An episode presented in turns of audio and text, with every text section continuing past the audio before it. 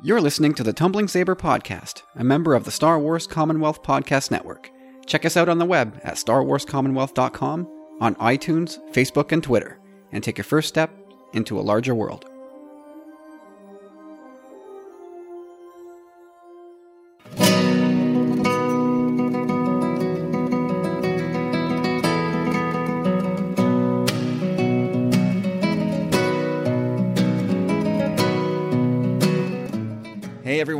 Episode 96 is here, and so is the trailer for The Last Jedi. My name's Kyle. My name's Corey. Man, oh man, it's going to be another huge week in Star Wars land. It's going to be another huge week at, at Tumbling Saber. Where are we going to start? Um, let's just let's start the polite way. Corey, how you doing, sir? I'm actually doing pretty good. It's, uh, it's actually Canadian Thanksgiving. Uh, Yeah, happy amazing- Thanksgiving, everybody. In Yeah, Canada, true. anyway. That so that's uh, Carlos, Tim, Nathan, all you guys out there listening in Knucklehead land. Happy Thanksgiving. Hope you had a great weekend. Yeah, and happy Thanksgiving to the entire Commonwealth, no matter where you are. Uh, I give thanks to be able to call myself a member of it and to to know so many new people in that regard as well. No doubt. I think you know this whole podcasting gig and becoming part of the Commonwealth. It's been a heck of a whirlwind, and uh, yeah, no, you're right, Corey. I'm I'm thankful for that. It's kind of taken our lives on a bit of a left turn in a good way, but uh, you know here we are, podcasting multiple times a week and making friends all over the globe. What what more could you ask for? More Star Wars toys. Uh, well, I guess on that note, um, how did we do this weekend in, in uh, collecting? We we did pretty well, Kyle. We did pretty well. You know that. Uh, Kyle and I, oh, we I actually know had a- that. we had a little exchange over the weekend. Uh, I had to hand over some uh, powerful gifts for our powerful friends, and my God, I, I thought it was going to be a lot harder to give those things away, but uh, no, you didn't have to pry them out of my hands. Now we've we've got a huge treasure chest full now. what is your dog doing? I didn't want him to walk over there. I don't want him.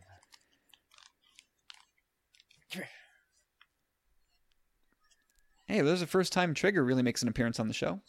Come here, buddy. He's the best. He's the most, the most gentle, amazing dog, best friend, loyal companion you could ever ask for. I'm telling you, this dog is. He's awesome, man. He's the kind of dog you walk without a without a leash. You know. Yeah, that's illegal in some places, Corey. That's okay. I I usually do it, but I mean, he he won't run. He's not a runner. He's institutionalized. Padded room and all that and everything. No, it's always making more the reference to uh, Shawshank. Got it. Yeah. So anyway, collecting updates. We've got the treasure chest full of goodies for our powerful friends. I, I did a quick, some quick math, and if we if uh, we could stretch what we have for the next year, and that's without picking up anything else that we see uh, forthcoming for the Last Jedi or the Han Solo movie that comes next year. Yeah. I went pretty uh pretty crazy as of late. I mean, there's been certain things that we've seen out there, and I'm like, I'm probably not going to see this again. Like, let's just pull the trigger. Did it, man. But it was good to good to fork them on over to you, and then you know we're part of this uh this Black Series form, Canadian form, and this is how I managed to land my Rex, uh, which I'm so stoked about. I'm looking at it right now. Makes me so happy. But um, yeah, everyone started posting. Yeah, EB Games got the uh, Force Spirit Obi Wan, which I kind of found weird. Should be Force Ghost, but anyhow, uh, Force Spirit Obi Wan was dropping throughout Canada, and I knew one that was relatively pretty close to my place. So on Friday afternoon, I drove out, and lo and behold, I, I actually called prior. The guy said, "Yeah, we got some of those." But you never know, right? Some people just say, "Oh, there's an Obi Wan," but uh, no, they got them, and there's only two in hand. I definitely would have bought a third if there were one. So I definitely got one for me, and I passed the other one on to you, Kyle.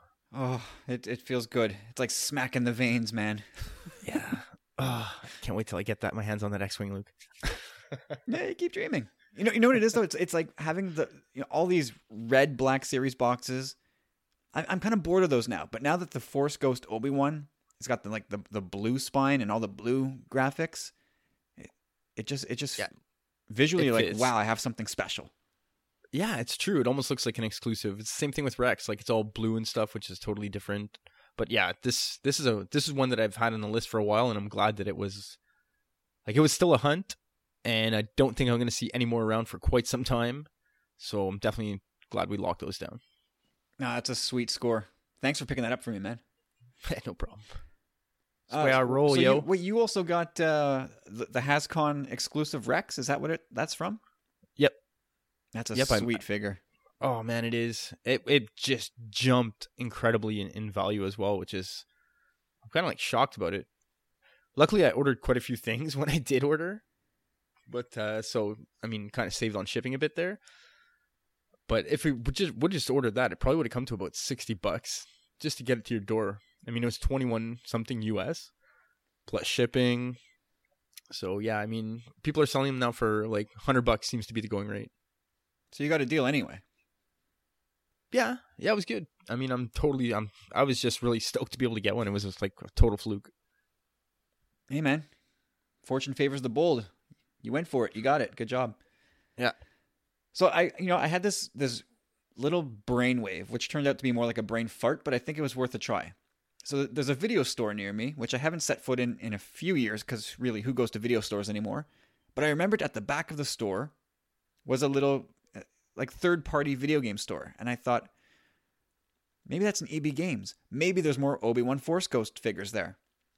So on a hunch, I drive over there, and it turns out it's not EB Games, but another lesser known chain. And uh, oh, that's too bad. Let me go see what they have anyway. You never know. So I go in, and they have Star Wars figures dating back for, from like four, three, four, five years ago. It's really, really weird how they have these old, you know, the the Black Series three and three quarter stuff with the blister pack from from a few years ago. So strange to see those still swinging on pegs. But I left those there, even though there was a couple of uh, ones from Legends which could be valuable to some people, but they'd been kind of ripped open and taped back shut. So I, I left them there, and I, I suspect they've been there for some time. So uh, if I if someone tweets me after hearing this and goes, "No, go get it anyway," I just may do that. But what I did pick up was Obi Wan Starfighter uh, from the 2014 Saga Legends line, which was That's sweet. it's it's a weird little ship. It's it's so it's like the ship that he f- flew at the beginning of uh, Revenge of the Sith, but it's the blue paint job one. So I don't know if he where he flew that. Maybe it was in Clone Wars somewhere that I don't notice. Um, yeah, I paid fifteen bucks for it. It's a total joke, and my son's already completely assimilated it. It's his. oh boy. it's over. But it's weird. It's it's like scaled down in size versus the Revenge of the Sith Jedi Starfighter. Like it's maybe two thirds of the size, and you could tell the build quality is half of what it was for the Revenge of the Sith line. It's it's such a strange little ship. But anyway, at fifteen bucks, I'm not going to complain. Yeah, vehicles are always cool. Did you notice if they had any Clone Wars animated stuff? No, nothing. Anyway, so there's a quick collecting update. I thought that was a uh, pretty good weekend. Very Obi Wan shaped for me. Yeah, I'm gonna have to uh, make my way on over to that microplay. Yeah, have a little peek. So we had uh, New York Comic Con this weekend, which didn't deliver a whole ton of Star Wars news, but did give a, a couple nuggets. Uh, I guess chief among them was a sequel to the Thrawn novel. Uh, what was it called? Thrawn Alliances. Yep. So Corey, as as you know, you're a bigger Thrawn fan than I am. How do you feel about this? You know, uh, I still haven't even bought the novel yet of Thrawn. I definitely do plan on reading it, although I have heard a lot of mixed reviews. I do really like the character a lot. I don't know if it's his blue skin, whatever. It's a certain je ne sais quoi, but uh, I, I get the argument that a lot of people say, and I think you're on that boat, Kyle. That you know the the blunders kind of outweigh his genius and whatnot, but I kind of tend to look through that and look at him more as just the baddie, the villain, uh, who they're trying to portray him to actually be. And I fall into that, like I lull, lull myself into that. So I'm kind of interested in, in it. I'm I'm kind of most interested in hearing as to when it takes place. I know he's going to be with Vader, but is this going to be going back in time possibly, or is it moving forward on the same timeline it was? and where does where does it fall in regards to where Rebels is? Yeah, they wouldn't tell of. us that, right? Because that would obviously give away a big piece of Rebel season four. That's it. I mean, does he live? Does he does he die? You know, someone actually. I just heard a fan theory that says that you know, uh, Filoni. I think this is just a play on words, but Filoni said something. Either Vader or Palpatine won't be in season four. So one guy, and then he recently confirmed Palpatine is not in season four. So one guy's theorizing that Vader is in season four Uh, of Rebels. Well, you know what I found? I went digging for it. I found it a, a historically important document for us here at Tumbling Saber. It's our potential season four cameo list that you, myself, and my lovely wife Candace filled out uh, when we wrapped up season three. So let's take a little quick peek. We'll we'll recap this. We're going to do a preview show for our our, our Rebels podcast, which is starting up in a, what a couple weeks, right? So we're going to sit down, record a preview show there, and we'll run down this cameo list. We'll we'll refresh that. But on on the Vader front, Corey and Candace said no Vader, while Kyle said yes. On the Emperor front, Corey and Yeah. Candace said yes, and Kyle said no. Hmm. Look at that. I, I- definitely I remember I had a good, I had a feeling that Palpatine had to at least make an appearance, but no, we got confirmation. I like A couple of predictions, maybe maybe accurate here. We'll see. But anyway, we'll we'll round out this list later this week. Hope you guys can tune in for that. So yeah, so this this Thrawn novel, I I'll, I'll admit that I am more interested in this one, and I'm going to contradict myself. I'm gonna I'll, I'll be a little bit hypocritical because I'm the first person to say it's time to not only leave this era of Star Wars, it's time to stop leaning on Vader to do the to, to you know to get these stories attention. Like it, it we don't know the story obviously. But obviously if you're bringing in Vader, it's not going to be for nothing, right? And they said that Vader will feature prominently. So I don't know. It, it feels like that's maybe going to be more of a Vader book than a Thrawn book. But you know what? I'm probably still going to get it. I didn't touch the the first Thrawn novel. I really had no interest. I might listen to the audiobook cuz at least I can digest that in a couple hours here and there at work. Whereas it, you know, it takes me like 2 months to read a novel. Um, but yeah, the the second one makes me much more interested just because Vader's going to be in it. Yet I don't want Vader, Vader in more stories unnecessarily. So h- how's that for talking out of both sides of your mouth? Yeah, I kind of got you there. But anything anything Vader like this in this time period, I'm kind of I'm kind of down with, especially what they've been doing recently with that, what all you guys have been saying about Vader. The comic book, like I got them all. I haven't started reading them yet, but Oh, you got to get on that. I know like Oh. once I got to go to make a stop to pick up the last few. Like I've purchased them. I think I have the first two or three here, but once I have them all in hand, I'm just gonna like binge through them because all I've heard you guys this weekend on Twitter. I mean, ads. Everybody's just saying how how really uh, amazing it is. Well, since since the first issue, and you know, Steve, Steve and I sit down every couple weeks to talk about the comics and novels. But since issue one, like I think him and I have both been on the same page, saying that this has been the most mind blowing Star Wars title yet, and every issue has has sort of doubled down on that. It's easily, at least in my mind, easily the best Star Wars comic going so far. Nice. I you know I, I placed I placed a lot of faith in Charles Soule, and it's not failed, man. It has not let us down. It's it's so good. Issue six, none is mind blowing, but uh, it's laying some train tracks and you know crossing over into Rebels territory. It's so good, man. Oh, you got to get on that. Yeah, for real. So anyway, yeah, Thrawn Alliances next summer. I'm probably gonna pick it up, and I'll probably squeal like a little fanboy when I read the Vader scenes. But uh, yeah, I, I I am still pretty adamant that they need to to start putting him away. No, I totally agree with you there too. All right. Uh, so this weekend, Ron Howard tweeting. He, I, who do you think tweets more, Ron Howard or or 45? Not 45. That's, that's not even a contest. 45 tweets more. Uh, but uh, this weekend, Ron Howard tweeted that uh, something about you know they're spending as much time filming and uh, as they are in the edit- editing room these days, something to that effect. Uh, to which one one fan replied back to him saying, "So you're, what you're saying is that you're almost done." And Ron Howard ret- retweeted, uh, tweeted back to this fan saying, "Almost finished shooting, but months of post production work ahead. Tremendous team, so lots to look forward to creatively."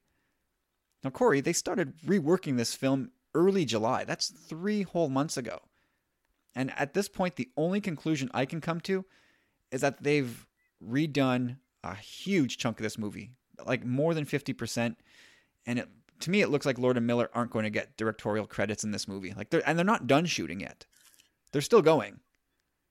So I don't know. What do you What do you think?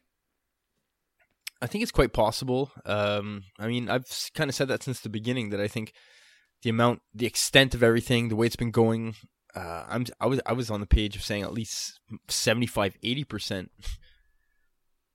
But uh, I don't know if they're going to get credit or not. Maybe a quick little, a little brief little glimpse at their names, just a flash.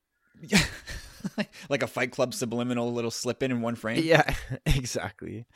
Yeah, uh, they might maybe somewhere in the credits they'll get some kind of love, but I I don't think it's going to say, you know, directed by or co-directed by at any point.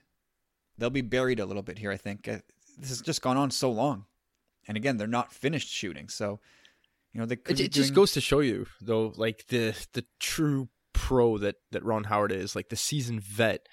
How we've not heard. I mean, granted, I guess at this point Lucasfilm would really try and cap this thing, but nothing hostile about that set. It just seems like everyone's kind of on the same page and that he's realizing the vision that Lucasfilm had kind of. Yeah. Yeah, it seems like he's stripped it right down to the studs and is is really rebuilding it all I don't want to say from scratch. I'm sure some things have been preserved. But it looks like uh, you know, for, I think for all intents and purposes, this is going to be a Ron Howard movie which I'm okay with. that guy's a terrific movie maker. Oh yeah, this is like he understands this movie. Like there's there's a lot of uh, there's gonna be a lot of adventurous things in this movie that he's familiar with. You know, like the racing, American Graffiti. Like uh, this guy's been around since he's like what four years old. This, he's he's a lifer. He's a showbiz lifer. He's as versatile a director as there is. I, I'm still super excited for it. I wish we could start seeing little snippets here, a production photo, something official. But you know, we're not going to get that now. I don't think. Not between now and where are we now? Where it's uh, about, about two months and change until the Last Jedi. I can't imagine we're going to get interrupted by Han Solo stuff at this point. No, not at all.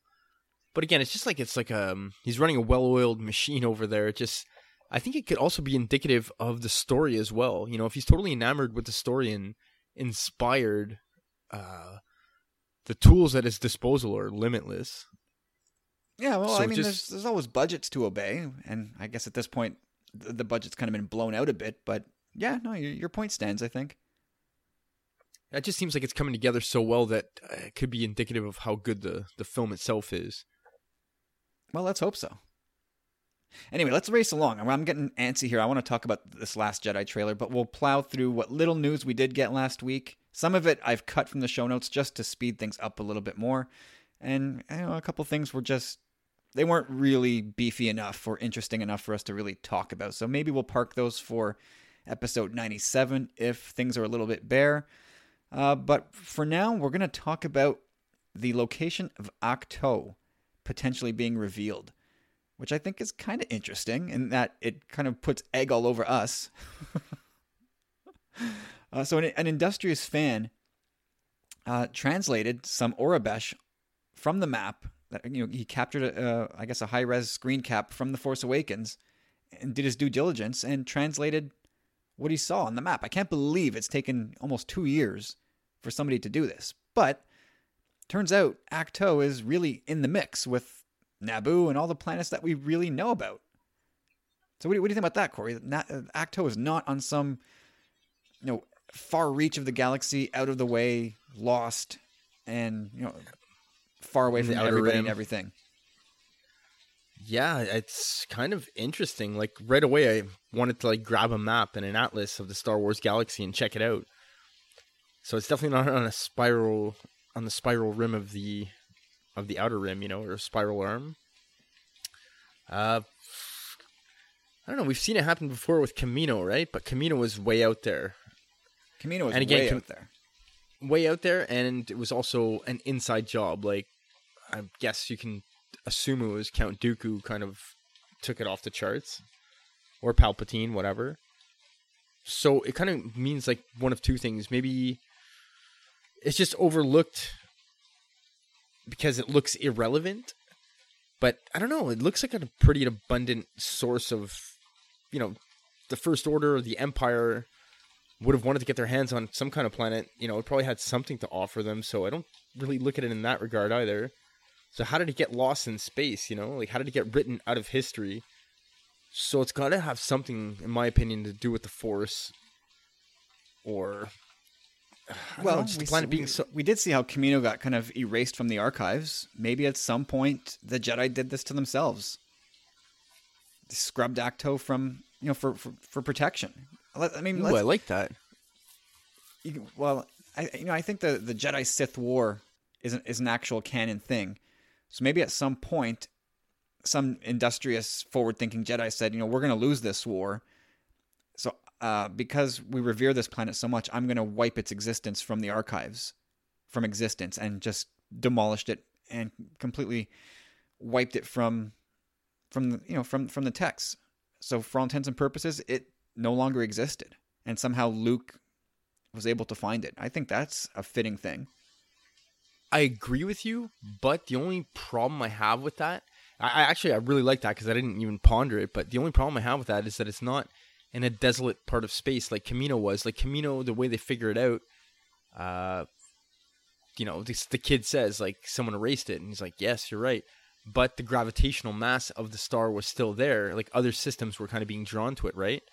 So that being the case, like people need to plot hyperspace you know jumps through these these lanes of of space like if it's a populated area of space naboo like obviously dagobah is not all that popular but Yeah, You you, know, you, could pull it apart that way. Like you could you could say, well, some astronomer on some planet in that region of space would have noticed, you know, uh, Ahch-To's gravitational pull affecting other bodies in that part of the galaxy, and go, oh wait, there's there should be a planet there. Wait, yes, there is. Look at that. It's not in any chart.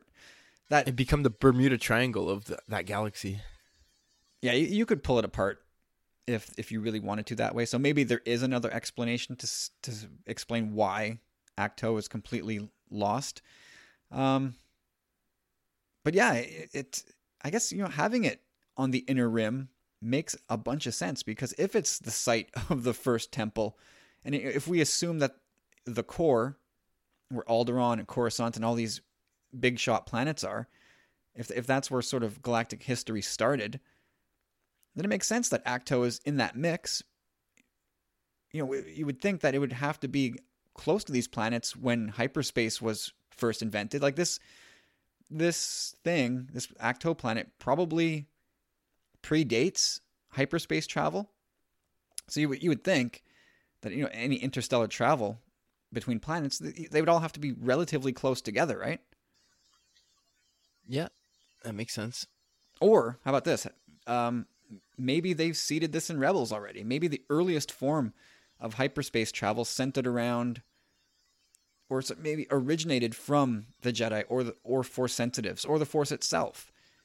Remember, how the- so you mean like by the communing by via the temples or whatever I don't really know what I'm saying. I'm, I'm thinking off the top of my head, but uh, i got you though Remember the, I, I the like Purrgil? Remember the Purrgil?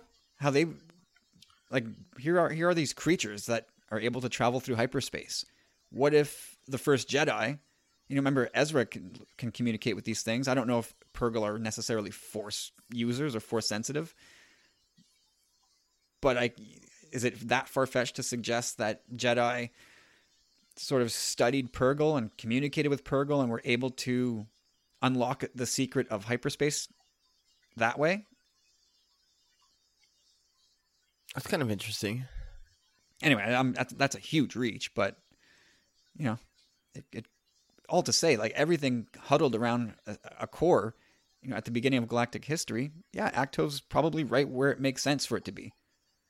But it's interesting. Like, to, in my opinion, it should have been discovered at this point, just from a physical, Yes. scientific standpoint. Yes. So I think there's some kind of mystical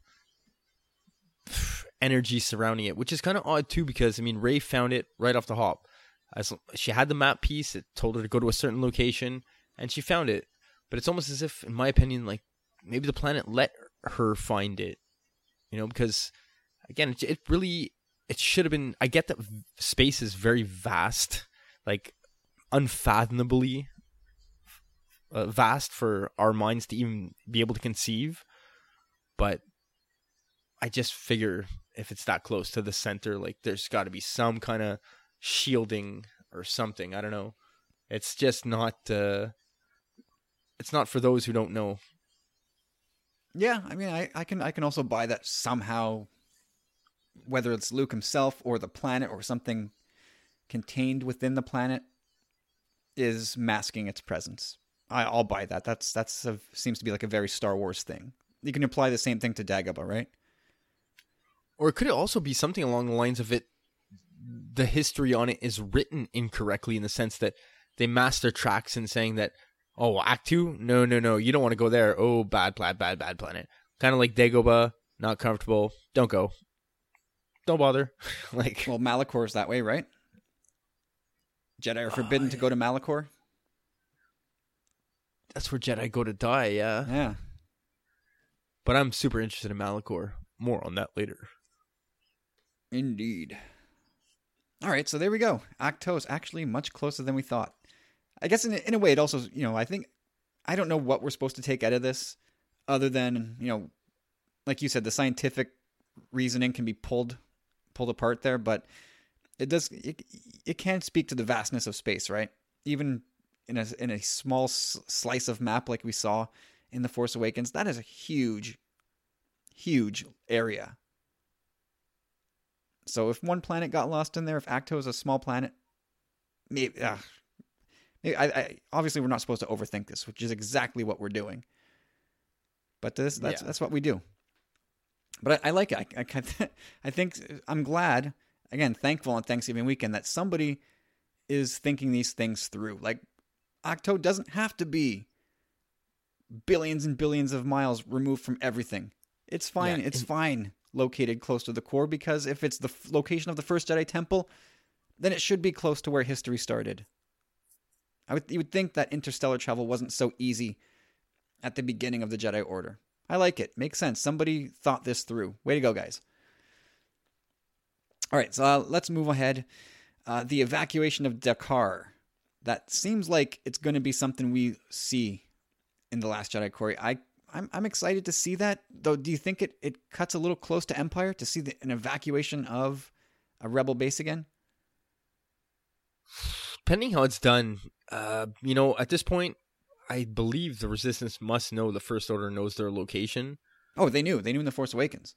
Yeah, that's it. That's it. We've talked about that. That's true. Um, so at that point, you know, they should be planning their evacuation. Okay, maybe they should maybe have an idea as to how long they have to evacuate. I don't know if there'll be too much celebrating going on, even though they got Star Killer.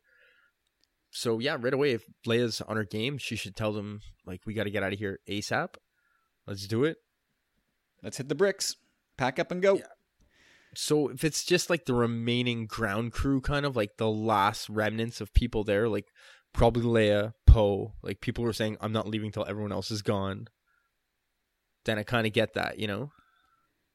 Well, uh, one of the, one of the, the pieces surrounding this story is the addition of a new character, uh, Tallie Lintra, which when I first heard the name rang a bell, and then I thought about it for a second. I go, "Oh my god, that's there's already a Tallie Lintra toy out there. If you want to go buy it, it's it's available right now. It's she's packed with the uh, Resistance A-wing fighter, which Cool. which suddenly makes me want this toy much much more. I've seen it a bunch of times on the shelves. It's right down the street from me, and you know I, I'm suddenly very interested. I want this toy. Me too. Anyway, so yeah, like I, you know, we're gonna get an evacuation scene in the Last Jedi, and I think we've seen shots of that in, uh, in in the I guess the first teaser from Celebration. How so? Well, I think those resistance bombers. I'm just guessing. Those shots of the resist- resistance bombers are providing cover as the rest of the fleet escapes. I could be completely wrong. That's just my my guess. I think the big space battle is at the beginning of this movie. Again, You're thinking of the big space battles at the beginning? totally guessing.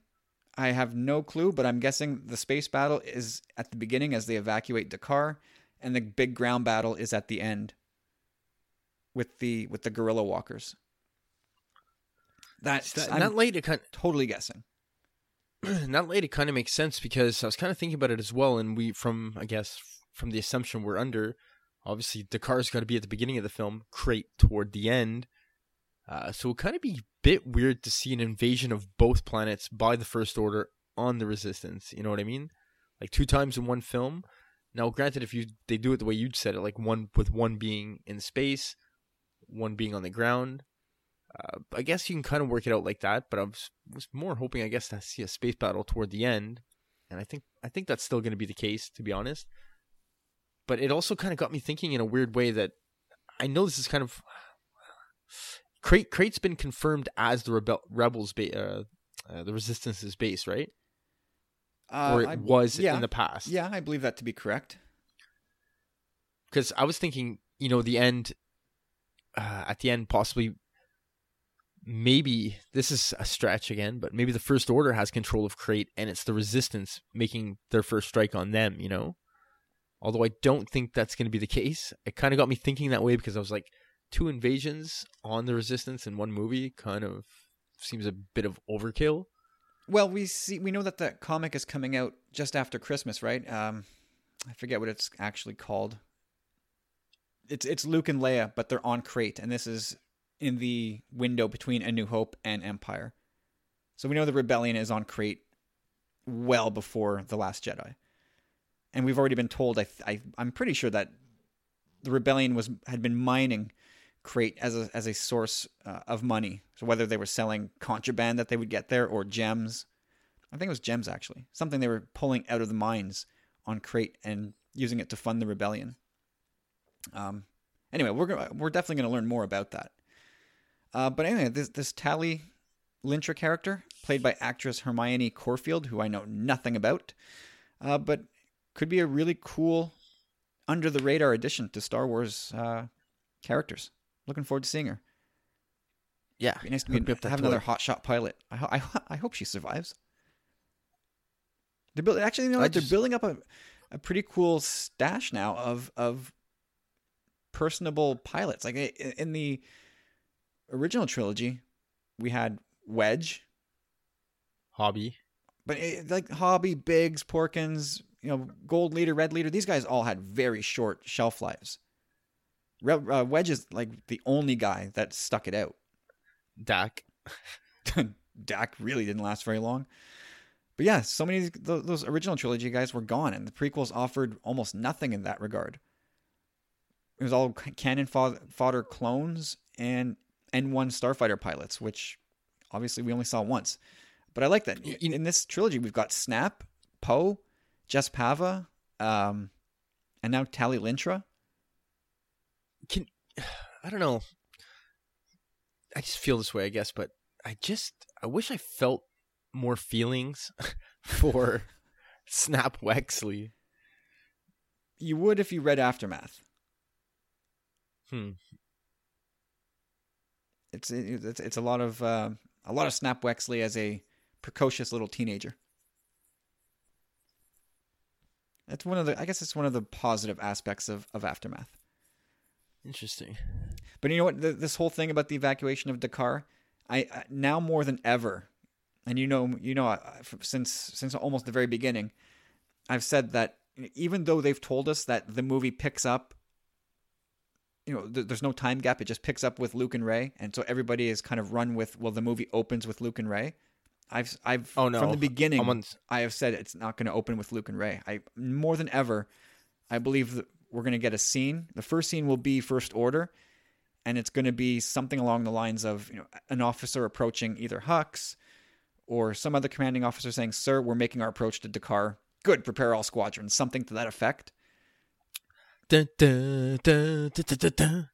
It's gonna be so good. Yeah, and the, the, like, I- the whole I'm entire totally on the same page. Well, and, and I think that first order dreadnought, the one with that huge giant cannon mounted underneath, I think that's going to be part of this sequence where they're going to just that's that ship is going to pummel uh, the either the fleet or the surface of D'Qar, maybe both. So I, I think the opening scene is going to be you know, first order on their on their approach to D'Qar, and then uh, sort of a, a short but frantic space battle, and then we're going to cut to Rey and Luke. So I would say like eight nine minutes into the movie is when we're going to cut to Rey and Luke for the first time. I I have to be on the same page with you there. Like, like maybe not like you said. Like they're in the system, or they found out where they are and they're on their way. The resistance knows they're preparing their their evacuation. You know, you get to see Leia, Poe. Uh, what's going on with Finn a bit, maybe. Or maybe that maybe the first scene is is the one where Leia smacks Poe. You know, maybe there's there she's she's just hanging on too long, and it's time to go. They know the first order is like around the corner, and Poe triggers her, and she smacks him in the face. Like maybe he questions her leadership or says that she's uh, risking risking this, the the future of the resistance by dawdling, and she just slaps him right across the mouth. Who knows? But yeah, you could also see that saying, you know, General, we got to go. The first order is right here. They're on our doorstep. We have to go. I could see the movie starting like that too. Yep. But definitely, I'm I'm on the same page that. Who knows? Maybe wrong, but I don't see it starting with with Luke and Rey. Yeah, I think I think they're going to make us wait just a little bit more for that.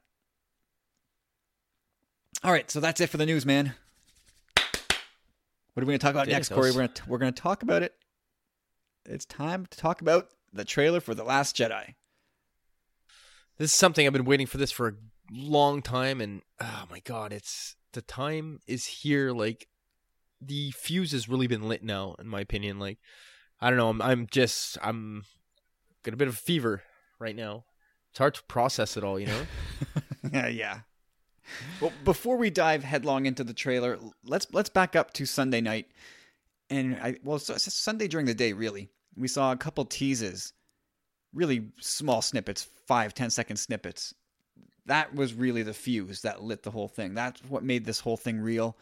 Um, there was- one with Rey swinging around a lightsaber, which looked pretty great.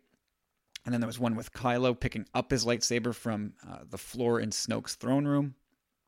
And uh, the big one for me, anyway, was Luke taking hold of the saber. oh yeah, the tumbling saber. Same here. Uh, when I saw that, I was just, you know, it's almost as if his robotic hand or both hands were trembling and seeing this thing. Yeah. Yeah, that's what I thought. Like this, he's so traumatized by what he's seeing that he he can't process it. It's he can't believe this thing's back in his hands again. And again, so bo- Um, so bold on their part. Not really. I mean, this is like we're Star Wars. Like I had asked you, um, I believe on last week's show, what's what's the time frame they'll give themselves in order to market this thing accordingly? And we're like, oh, Good Morning America, sometime, sometime during the week, midweek, if not the Star Wars show. And no, uh, Sunday, the one day before, even though it was already pretty much a given for for the most part. Well, yeah, it's sort of sort of the internet's worst kept secret at that point. We knew October 9th was going to be the day, and then they they confirmed it Sunday. Anyway, oh man, I'm so excited by all the stuff that we just saw, man. Holy smokes! So, uh, they they dropped a, uh, the poster, the theatrical poster, about an hour before the the trailer came out. Any thoughts on that? I mean, it's it's really heavily bathed in red, and it's pretty sinister looking, right? Yeah, I think it's. I mean, it's just continuing on with that theme that we've seen throughout in the trailers. Uh, the each poster, the the character posters, they were. I mean, it's just following through with that, and I really like it. It's kind of like pixelated, or I don't want to say pixelated, but anyway, it does look dark. It's it's strokes of red and uh, almost graphically violent, possibly foreshadowing. I don't know. It's just uh, Well, it's dark. I mean, it's supposed to invoke a darkness, and I think that's this movie, as we're going to talk about in the trailer, looks like it's going to be pretty dark and grim. but definitely definitely not an ugly poster that's for sure it's uh It's nice. No, it's not ugly. no, it's. Uh, I mean, from a Photoshop standpoint, it's it's superb work, of course, and I think conceptually, for me anyway, it's a it's a big upgrade over the Force Awakens ho hum, you know, uh, bland collage. well, I like how you put that. Conceptually, it is exactly. It doesn't seem, even though it's a montage or a collage of those characters, it's it's not done in your ordinary fashion, which I kind of really liked. yeah, it does. It doesn't look as generic. Like you can tell. Well, you actually, the Force Awakens poster looked like a Marvel poster. Not to say that they're bad or ugly, but there's just nothing remarkable about them. This this looks a lot better. I think it's a big upgrade. Yeah, it's hitting home for us. I know we're big uh, advocates for the Rogue One posters, and but uh, Well, I mean, I, I you know what? I, I'm actually I still like the teaser poster better. The one from Celebration, right? With with Rey at the Oh, bottom yeah. holding up the lightsaber. yeah, there's something and about Luke that. and Kylo. Yeah, that one that one still is- still is the, the the reigning champ for me as far as the Last Jedi posters. So now we get to look forward to what more character posters or more generic type posters that are definitely going to hit the market soon enough. Um, yeah, all right. So I mean, I'm st- I'm still like shaking a little bit Uh, after having watched this trailer a bunch of times. But let let's get into it. It kicks off with with uh, Kylo looking well, over. Let's, let's just let's just stop here for Kyle before we really, really, really kick it off. Like, like let's take our time with this for a second. And man, like, what did we just see? What did we just process? Like, you know, I remember. Well, that's what we're going to try and talk about. Well, just put yourself back in time, okay? Like, I, I want to ask you this before we start this off. Um, coming into the TFA, into the Force Awakens, we saw these trailers and they blew our minds, and we were all like, "Yeah, Star Wars is back."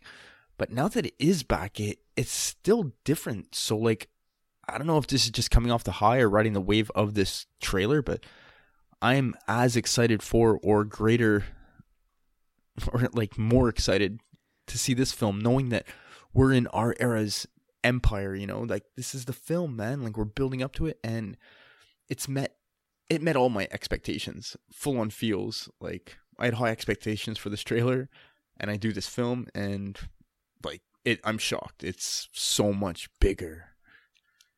Oh yeah, no question about that.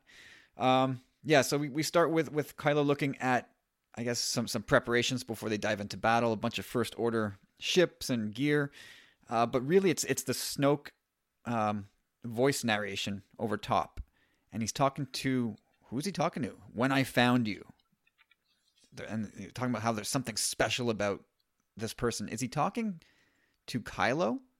Or is he talking to Rey? Is that is that sort of the through line here? Well, I kind of got you there, and it didn't hit me right away, obviously, but I'd watched the trailer many times in a row. And after kind of like watching the whole thing, like, I believe, you know, we're going to jump forward a bit here, but there's a conversation that he's saying at the end, fulfill your destiny. I believe it's the same conversation as he's having right now, and it's probably with Rey. It could be with Kylo. I think it, I think that's our first misdirect. I think it's intentional to make us think it's Rey, especially with that shot. But uh, I, I think it could be with Kylo. Well, it could be with Kylo. I mean, even in the like it, the first few times I watched it, I thought it was Kylo because it's showing Kylo like as he's talking at the beginning, your raw, untamed power, and he's bending to pick the lightsaber. But then it flashes to Rey, but it could be Snoke speaking to Rey, and then you know her in that position at the end. That's clearly Snoke.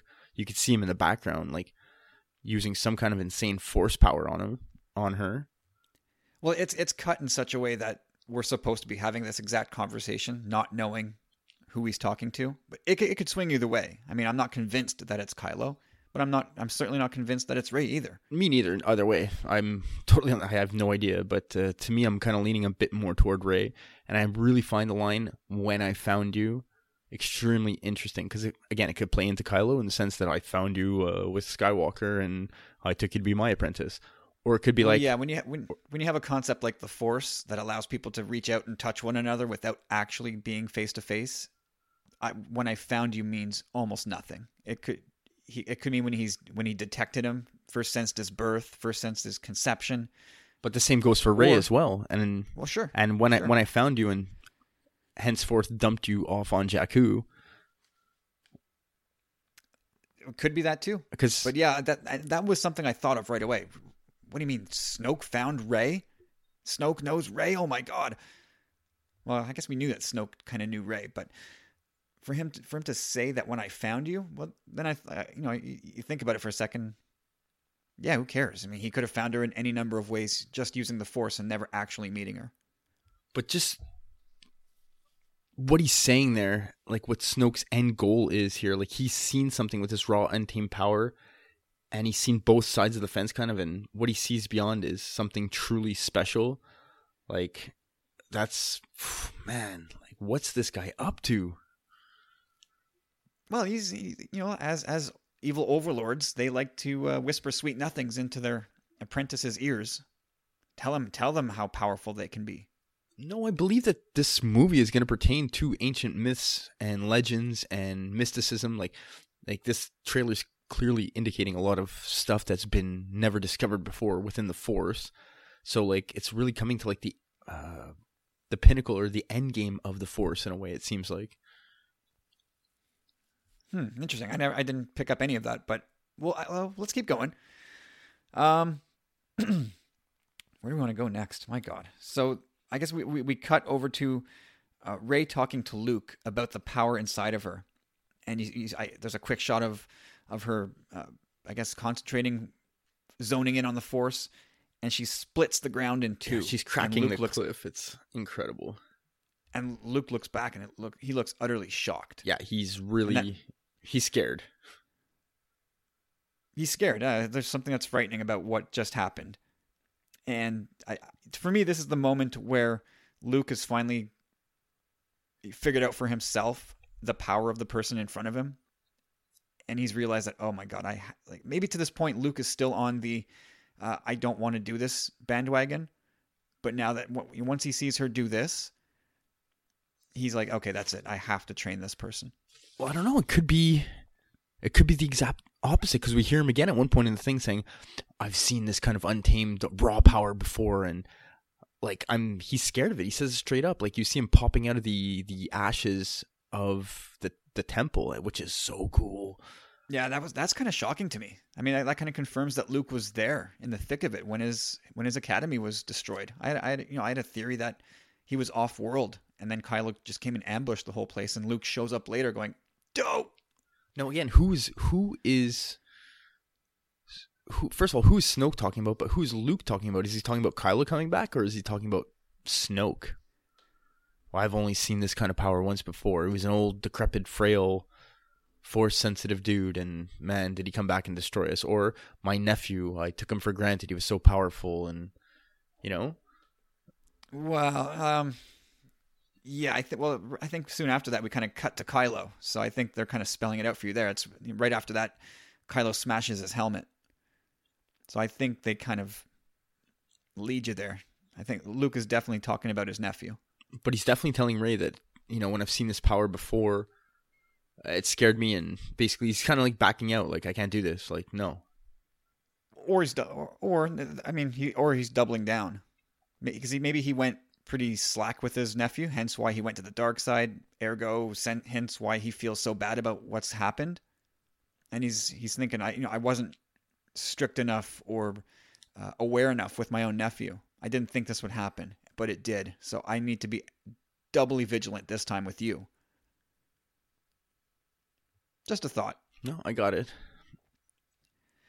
Oof, man, oh man, this this trailer was just utterly incredible. My mind just keeps wandering back to I know it. it's it's so hard to to really lock it down. It's all really just a blur like recording tonight, getting tickets, uh it's just been a complete I don't know, it's been incredible.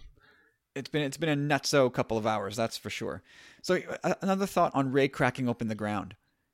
So we know that Luke is on Ahch-To looking for something, perhaps seeking the first Jedi temple. Did he find it? Did he not find it? We've been debating that. What if he never found it and Rey cracking the ground open was sort of breaking the seal? I, and she's she just found it. I like that a lot. I like that a lot. That's pretty cool. But uh, I, I, I, I don't know. Maybe you know, it seems a little far fetched, but it could be. No, it's really cool. But the look on Luke's face again, like, oh, Oscar for Hamill. Mm. Oh, he looks like he's gonna act the hell out of this movie. Really, eh? For real, the way he looks at her, like, oh. Well, it wouldn't be the, it wouldn't be the first time. I mean, Mark Hamill's acted the shit out of a couple of Star Wars movies. I mean, Empire. He's he's he he is special in Empire. It's true. He's got Making the believe in Yoda. It's it, he's done some stellar work, but this looks like it's going to top them all. no. I I and he's embraced it so much so far, which is amazing. Absolutely. Oh my god. All right, so okay, the next the next scene coming up after that, I believe, is Kylo, and you just see this guy piloting the crap out of this uh this silencer. The Tie Silencer. Yeah. What about what about a space band-aid, Corey? Anything to say about that? Dude, I do have a little note on here. I'm glad you brought that up. It's like uh, Kylo Scar is he's got some kind of weird synthetic bacta band-aid. That's my thing. He's got the bacta band-aid. It's it's it really does a number on his gash too, because he had a big gash and it moved around. We all know that. but uh either way, this thing it looks really cool, and it also it's also indicative of the fact that this puts that scene where he's coming in, and we're meant to believe that he's going in for Leia uh, with a narration that's going on where he's saying, "Let the past die, kill it if you have to," you know. Um, that kind of makes it seem to me that it's toward the beginning or the at least the middle act or prior, because we see a scene of him later on where it seems like his scar is still there, but Yeah. definitely not as horrific as it should been and should have been. Well, this this trailer does give us um, not a full timeline of events, but it I think it does make it very easy to place where certain things are. Like so, the Band Aid, him piloting the Tie Interceptor. That's that's D'Qar. That's got to be the beginning of the movie. yeah, with the evacuation. Yeah, that's got to be it. So uh, we we see Kylo. Um, you know, there's heavy hints at him taking out Leia on the you know the, the control center of that of that ship, and you can see him. And this is where Adam Driver does just such a special job. yeah, Oscar for, for, for Adam Driver, man. I'm telling you, I know what you mean. I mean, you can you can absolutely tell how con- how conflicted he still is, Absolutely, right? absolutely. So he's he's thinking about sh- taking out his mom. He knows she's there. He's thinking about it awfully hard, and you could see the look on his face, the conflict on his face. And wow, does he pull the trigger or not? Like we heard early rumors that Leia does get gravely injured. Is that the moment? Well, you know what's really interesting about that too? Our good friend Carlos Candido pointed this out on Twitter not not too long ago. Actually, I was kind of just on Twitter before we started recording, and now I, you know, you watch these things and you really, once you start thinking about it more and more, it's like a lot of things you take for granted, right? Like when Kylo's speaking about that, letting uh, uh let the past die, kill it if you have to. It seems like narration for the movie in the trailer. It's like, oh, okay, that works. But in reality, he's speaking to someone. This is most likely going to be lines in the film. So who is he speaking to? You think? I, you know, every time I watch a trailer now, I'm I'm always kind of looking at things, t- taking certain things with a grain of sand. I get what you mean there, but this in this instance, it may be a little different. TFA was in a bit of trouble. Rogue One, we had big trouble, but this movie's been so nicely, neatly packed. It's in the can, so I almost think that the better part of the footage we see is in the film. Granted, there's probably all kinds of misdirects and whatnot, but it's I don't know. It's unlike past productions. Yeah, well, you know what? They they have plenty of time to think this out. And where are we going to misdirect these guys? How are we going to continue to pull on their heartstrings? But how about that shot of the Falcon flying through the like the mineral caves on Crait? That's what it is. I, I assume the same thing, but and that Porg too. Like it looks like him and Chewie are gonna be like buddies, man. Like Chewie's like, yeah, and the Porg's like, whatever. Yeah, of course they're going to be little buds. So, who's piloting the Falcon in that sequence? Is it the Porg? He is in the No. pilot seat. Chewie's still Um, Chewie's still in the Well, he's on the dashboard. He's not in the pilot seat hmm. because it doesn't look like it looks like Chewie is in the co-pilot seat. Maybe he's just more comfortable flying from that, like uh, you know, English. And I mean, it is Rey's ship, right? So you, you would think, is Rey going to take the Falcon to Crait? Is she flying it? I can't. Who who else would be flying it yeah, in that tight quarters against Tie fighters like that? It's got to be Rey, right? The only other person would be Chewbacca. Like it's it's he's knows the ship in and out as well. He's obviously a pretty damn good pilot, so it still could be him. I think I think I've always thought of Chewie as like a serviceable pilot, but I never thought he would be the one you want in a dogfight. You Well, I mean? I know what you mean, but I don't think he's the star fighter, like like star all star, you know, dogfighter, but I'm pretty sure he could hold his own. You know what I mean? Maybe, I guess, but I, I, I, don't think Chewie's piloting that thing. Well, speaking of pilots, as as the trailer goes on, you get Kylo, and then it flows right into Poe. Oh man, Yeah, some fighting words for Poe, Yeah, right? The narration from each character. I mean, it started with Luke, uh, started with Snoke, goes to Rey, then Luke, then we get Kylo. Now we're hearing from Poe. Yeah, we are the spark that will. Ignite the fire to burn the First Order to the ground or something like that. yeah, so good, and just the Yeah, shot. he looks fired up, man. Poe looks all kinds of fired up. Yep. But look, what what comes after that? Finn versus Phasma. Oh yeah, I did not think we were going to get that in episode eight. I really didn't. I thought that was that was a going to be a key face off for episode nine. Well, you know what? I think we're going to see it again in episode 9 because just the way it's squared up in this trailer, it almost looks like, if I'm not mistaken, uh, I just popping in my head right now, but I think we saw that First Order trooper from The Force Awakens pull out his electronic baton and Finn light up and go up against him in the trailer, I think, no? No, I don't- I'm not even thinking about that trailer anymore. Yeah, but it was very similar to this, you know what I mean? Like where you see F- Finn in the distance lighting up what he's got and her lighting up what she's got. So it's it's almost like setting up for the trilogy in a way. Like they, he, they did one with Finn, they did two with Finn. Now in the third one, there'll probably be another little battle like this as well. I would think for his character.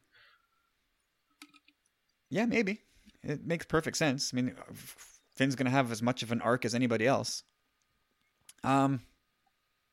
So th- next we we see Luke on the ground, almost like he's been defeated, saying with with some urgency, saying, uh, "This is not going to w- this is not going to go the way you think."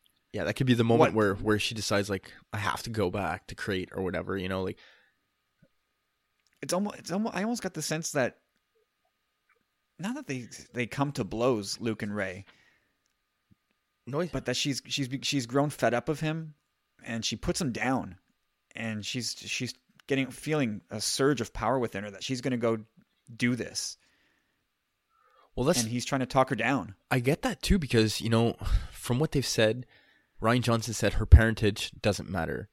Uh, KK uh, Kathleen Kennedy said that her parentage is somewhat important, but Rian Johnson again said it doesn't matter. So in this, Yeah, well, I mean we'll get we'll get more to that later. yeah, but like just in this regard, like, uh, she seems to be asking throughout the trailer, like, I don't know who I am. Please, someone help me. I don't know who I am. Like, someone got just push me in the right direction, and I'll do it. And I think it's gonna come to the point with this film where she's gonna be like, Hey, you know what? I'm Rey of Jakku. Like, I- I'm gonna figure this out for myself, and I'll figure it out for all the rest of you as well. yeah, she might just be like fe- stepping into her own power and saying, I, I I'll figure this out for all of you. Step aside. I got the force on my side this time. Yeah, exactly. Because you you see her throughout the trailer again. She's questioning herself and begging people for guidance.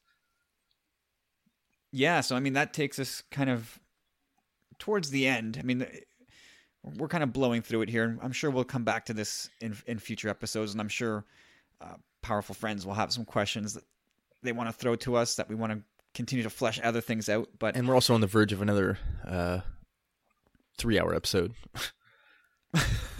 well, it looks like we could be headed in that direction. But uh, you know what? I've I've heard nothing. I've heard nobody say that's a bad idea.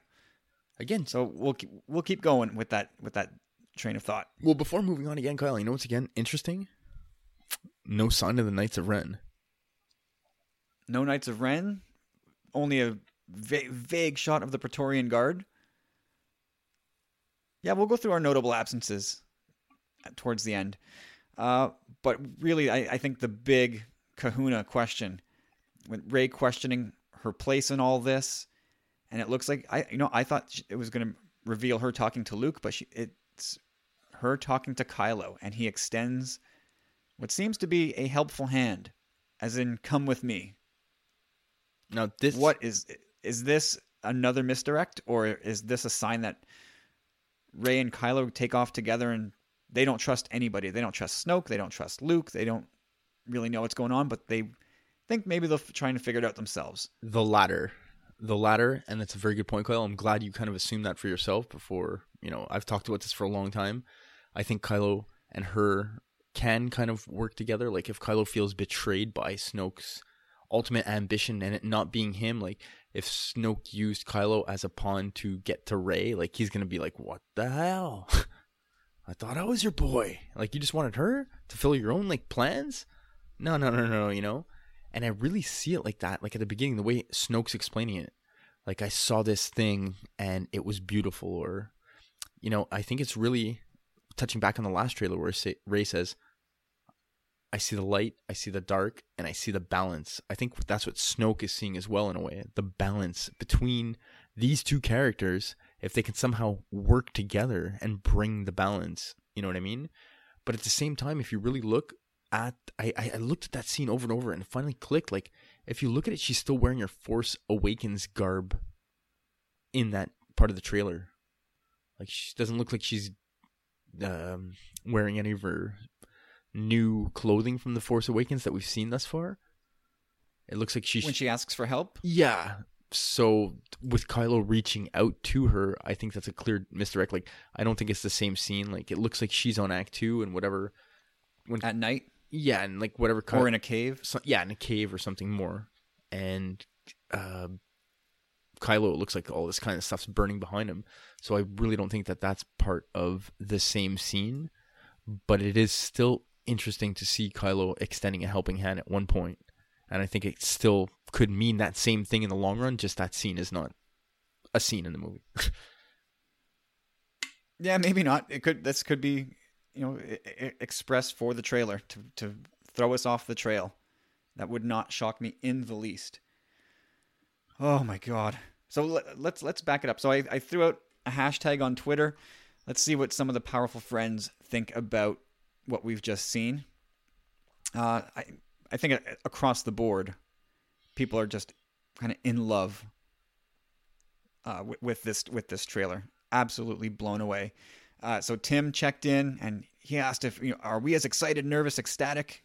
And this was before the trailer dropped, and emphatic yeses across the board. Yeah, and I just want to say, Tim, good on you, bro. I knew I've been listening to the show all the time, every week, and I know you were saying that you weren't gonna tune in, but I'm glad you turned to the dark side, bro. No, no kidding. Uh, Carlos Carlos chimed in with with a simple "Holy shit!"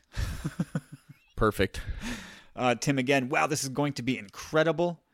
Uh, Bradley Hall, sick, better than expected. The look on the look on Luke's face, priceless. Could Kylo do the unthinkable again? This trailer delivered. It absolutely did. And actually, Carlos had sent us an email uh, I'll, I'll blaze through that now. He says, Hey, boys. So I watched the trailer live and recorded it on my PVR. I'm completely blown away. So many things to talk about. Luke is afraid of Rey's power. He seems shattered by it. He says he didn't fear it when he saw that power once before, but he does now. Is he talking about Kylo? I think so. Corey, do you think so? Mm, I'd say like 75% yes, and the other 25 is Snoke. Just fair enough.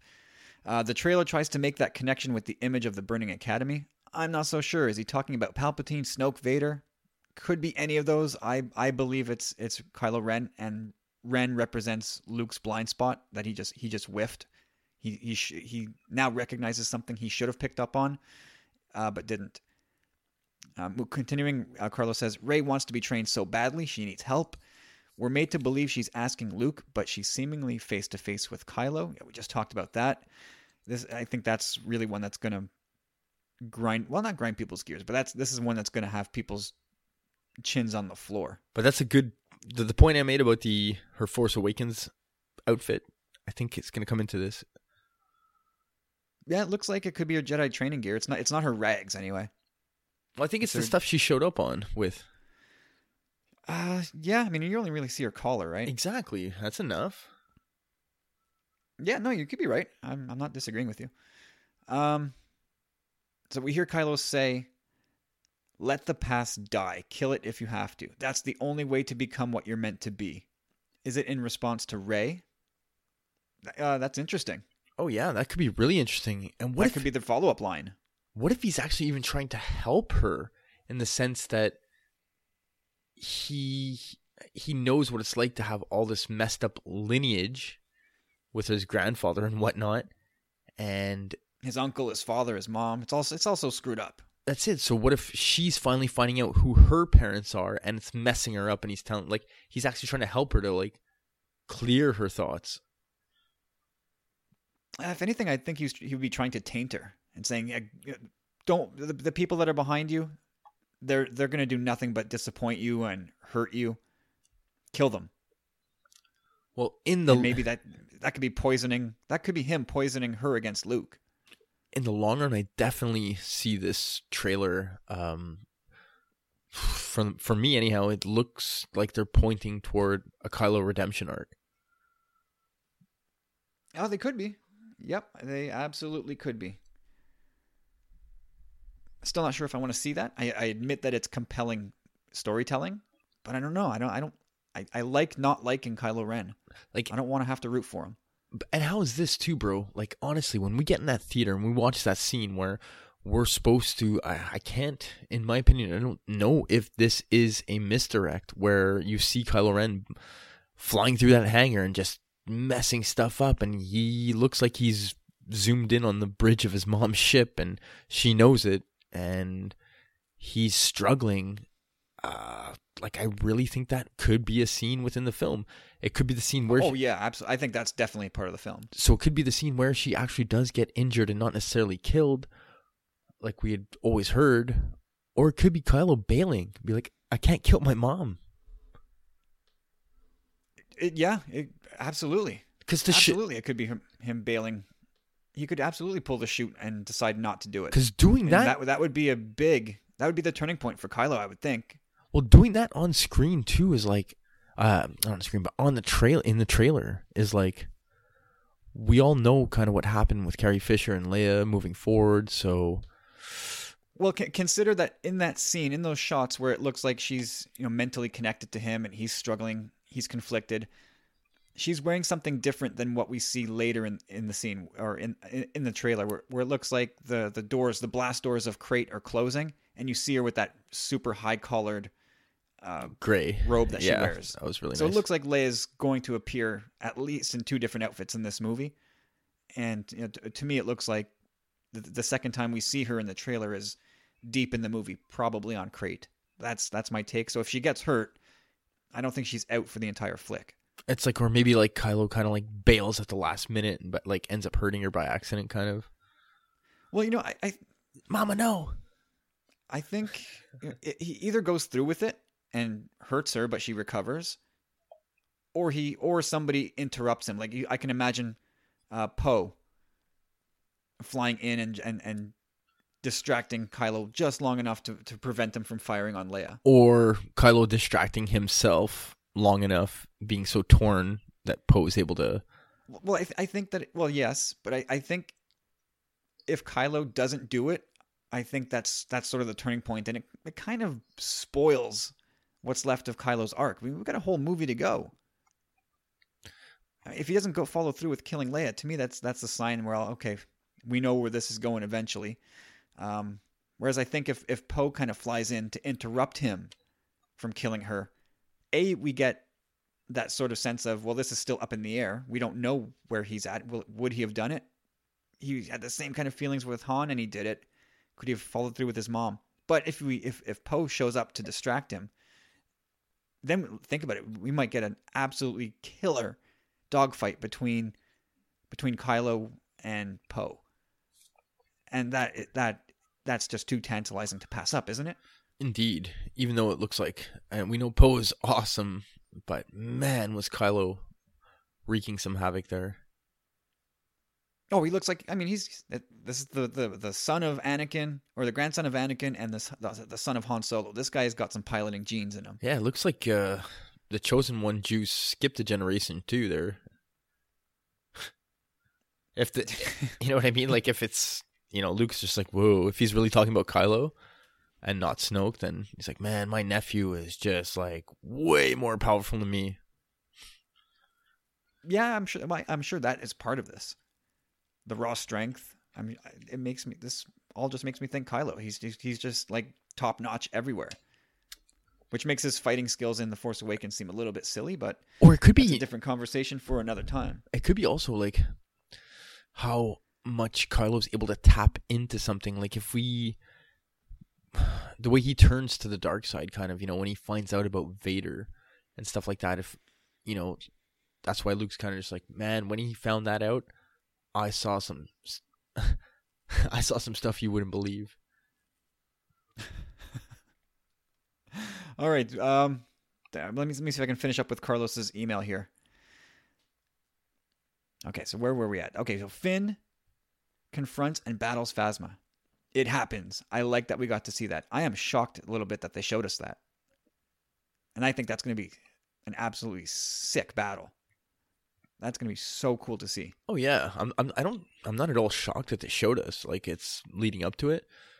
And yeah, just the visuals behind it. The visuals behind this entire trailer. Oh. Oh, this trailer is it's gorgeous. There's so much going on. Start to finish. Every shot. My god. Visually, musically, uh, narratively, it's like a trailer masterpiece. oh yeah, well, we'll see where where we place this trailer, and it's it's in the moment it's difficult to do, but we'll we'll see. Hey man, um, I'm high. Back off. I'm high on this trailer, yo. I need someone to show me my place in all this. Rey to Kylo. Uh, I believe this is close to the end of the first act. She leaves with him, and he brings her to meet Snoke. Snoke says, "Fulfill your destiny." He seems in pain. Is he beaten, dying? Is it a final plea? The trailer opens on Snoke talking about seeing someone's power. On further review, I believe he's speaking to Rey. He tests her. All very plausible. All very, very plausible. Well, I, definitely and, know that when, well, don't know, but whenever I believe that Rey and Snoke have their confrontation, I think she's going to be brave enough to confront him, although I don't think she's going to be at all on the same page as him. well, I mean, let, let's think about that for a second. So, go back to the scene where Luke is down and out saying, This is not going to go the way you think. What if that's all part of the same scene where you know, Rey and Rey and Kylo have sort of not killed, obviously not mortally wounded Luke, but they've they've kind of put him down, and Kylo's saying, "Come with me," and she's gonna go, and Luke is trying to talk her off the ledge, saying, "Don't go. This is not gonna go the way you think." And she goes anyway. Ooh, I that like is a that. way that that is a way to get Rey in front of Snoke. Oh wow, that's so cool to think of it like that. Like Kylo and Rey, like Kylo's like kind of come to his senses a bit after talking with mommy and realizing that Snoke's using him. He comes back, like he sees where Rey's at in her training. They burn the tree together. Oh man, that'd be pretty crazy. Hmm. This what? Because like, what's going on if, behind? If everybody's kind of flipping sides and and playing with allegiances, what if, what if Ky- Kylo was flying the Falcon in that shot? Yeah, hey, true. I'm sure he knows it in and out too. wow. Wow, man. That I think that's too much. That isn't that a bridge too far? No. No, no, no, no, no, no, no. Dude, this could be so cool because we know when Luke is on the ground there, and if it is these two putting him down, they're coming back from Ahch-To together. Maybe even Leia went to go like send them there. Go get them. Come on, like go get them. Oh, I'm so confused. What? How? Oh, I can't wait to see this movie. So many rabbit holes. This is insane. All right, finally from Carlos, uh, a space battle. Yes, Kylo and his striker looks to be attacking Leia's ship, but hesitates to kill its past. Is he not taking his own advice, or is this where Leia meets her eventual demise? Uh, yeah, we've given our thoughts on that. I, I, I definitely firmly believe Leia's not going to die here. We, I, am sure we see her again. I agree so, as well, and I don't even know if he does have it. fun. And Carlos says, P.S. Excitement level 10. Uh, abso-friggin-lutely. Hell yeah. 11. Sorry, Carlos. Loophole. so there we go. There's a little bit of, of feedback from the powerful friends. Thank you guys. That was unbelievable. So, uh, Corey, any, any, I think we've, we've touched on the main beats of the trailer. Any, any smaller minutia that you want to bring up? Not really. I mean, it's all kind of still a blur. You know what I mean? Like, again, just the trailer itself, stunning visually, musically, it hooks you right away. Uh, with the cellos and the violin, narratively amazing, uh, shocking, extremely shocking.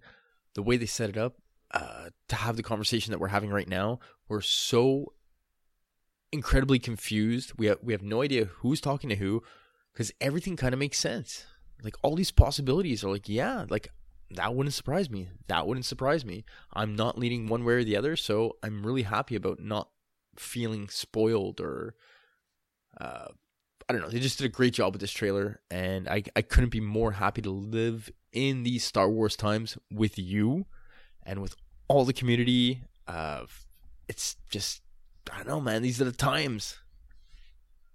Yeah, man. This is these are heady times.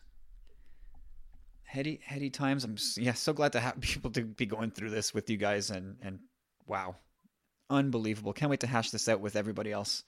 And I, I feel bad. For, well, I don't feel bad for friends in the UK. Actually, you know, I feel kind of excited for them because they're going to get to wake up to this. Yeah, exactly. Freak out all day. Like I have to, I have to try and go to bed after this. yeah, yeah. We're gonna be up till the wee hours. Uh, yeah. All right, so a, a couple things. The those crystal fox. Yep. On on on uh, Crait. It looks like they are on Crait, right? And it looks like they're yeah. coming to take shelter almost from the oncoming uh, strike. Yeah, like, absolutely. I, I, think the Porgs are going to have some competition in the end here. I love these uh, the Kyber foxes, man. Imagine that's what they were. Oh my god. Oof. Um, the star Dest- that big dreadnought star destroyer. We we got a little glimpse of it in the the space battle scene. So I think we can pretty much call it. It's going to be part of the evacuation of D'Qar. Yeah, it makes sense. Uh, nothing about lightsaber fights. No hint of it. No no visual. No key. No nothing. No nothing green. about Luke. With, no nothing with Luke and his lightsaber. No black licorice. Thank God for that. I'd boycott the movie if they brought black licorice in. um, yeah. How do you, how do you feel about that? Still no indication of Luke with his saber. Makes I, I like it, right? Yeah, I do like it. I like it a lot. I like yeah, keep keep that keep that from us. I like it, especially like they built the hilt in on most of his toys. You know, he's got a hilt. Uh, and and of course, for all we've heard about Mark Hamill's performance in this movie, that it's a it's a big, busy, bold one. We don't see him leave Ahch-To. So how long are they staying on Ahch-To? And it makes me think that they're really, um, they're really keeping Luke's part in this a secret. Like I, I think there's going to be a big hero moment for Luke at the end. Still, they they just haven't hinted at it at all. Well, I sure as hell hope so because from the way this trailer went and the past trailers went, his attitude stinks. but no, like I have empathy, but honestly, like he is really rigidly like seems very opposed to all this and is very reluctant, which is not what he would have expected, I'm sure.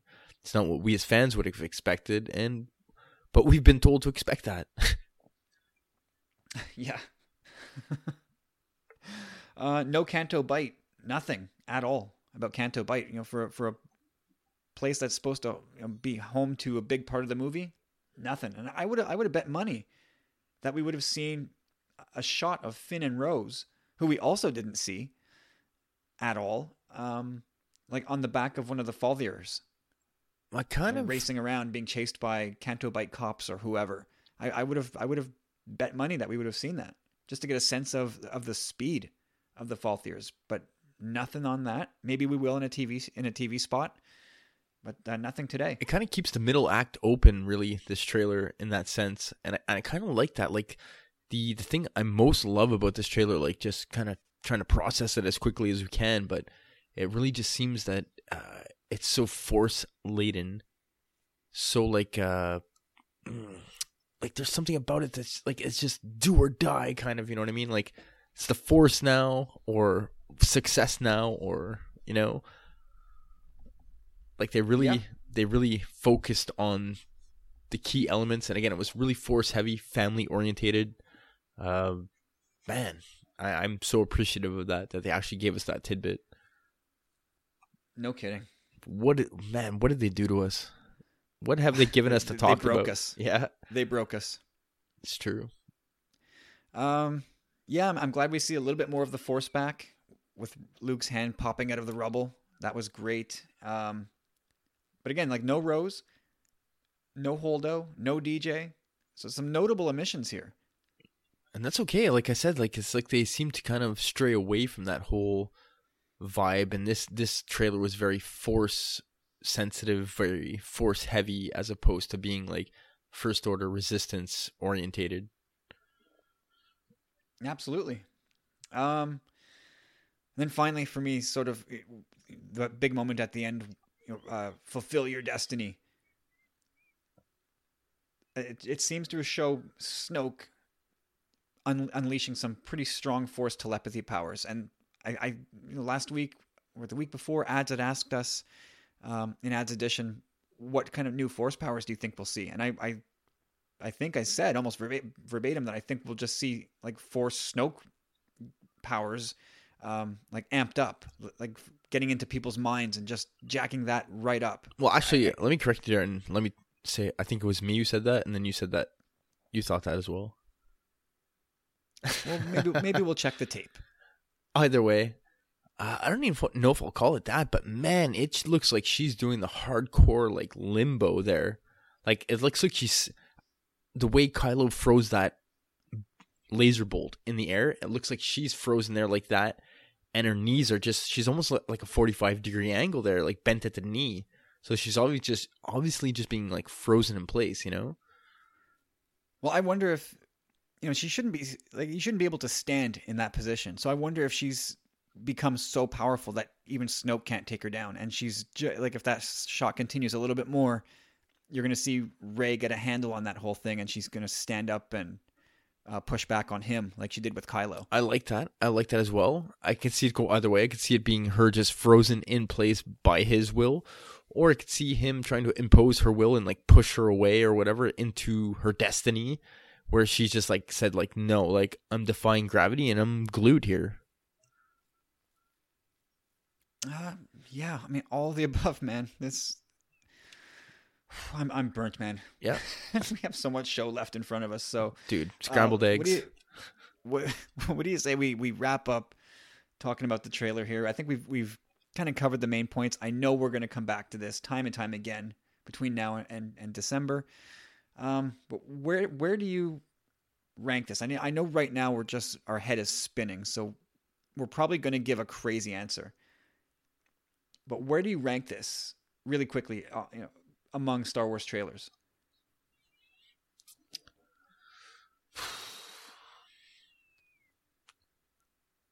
I'm gonna give it number one, bro. Like this is your favorite Star Wars trailer. Yeah, like I've, I mean, granted, again, it's a off the cuff kind of answer, but just off the bat, uh, there were good ones for TFA. Uh, Rogue One, they had some pretty good ones, but you know, uh, I'm not. I don't. I don't want to say anything bad about them, but I don't know. This one just got me so in the feels. I liked it better than the other ones for this film, and yeah, I don't know, man. Like the prequels, I'd have to watch them again as as well, but I definitely don't remember. I don't know, man. It's hard to say, but for for right now, like this is pretty exactly what I was looking for especially it went like really force heavy and all that stuff and just opening up JJ's mystery box, you know.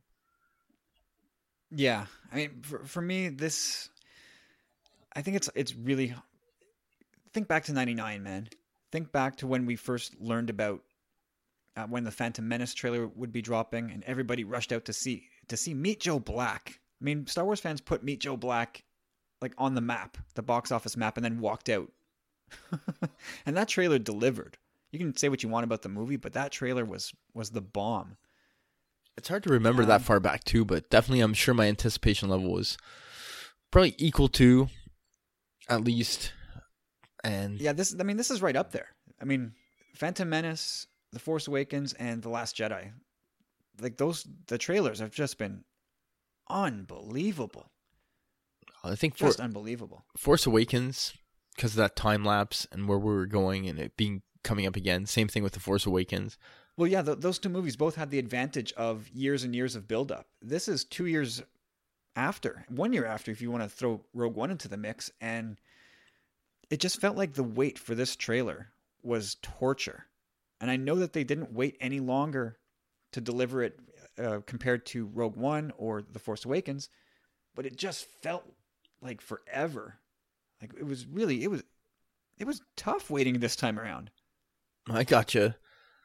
I'm I'm kind of good like that, but uh, definitely thought about it in the past uh, past day, two days, and especially today, knowing that it was dropping. Like, it's I don't know. It's a very like very anxious, very excited. It's amazing.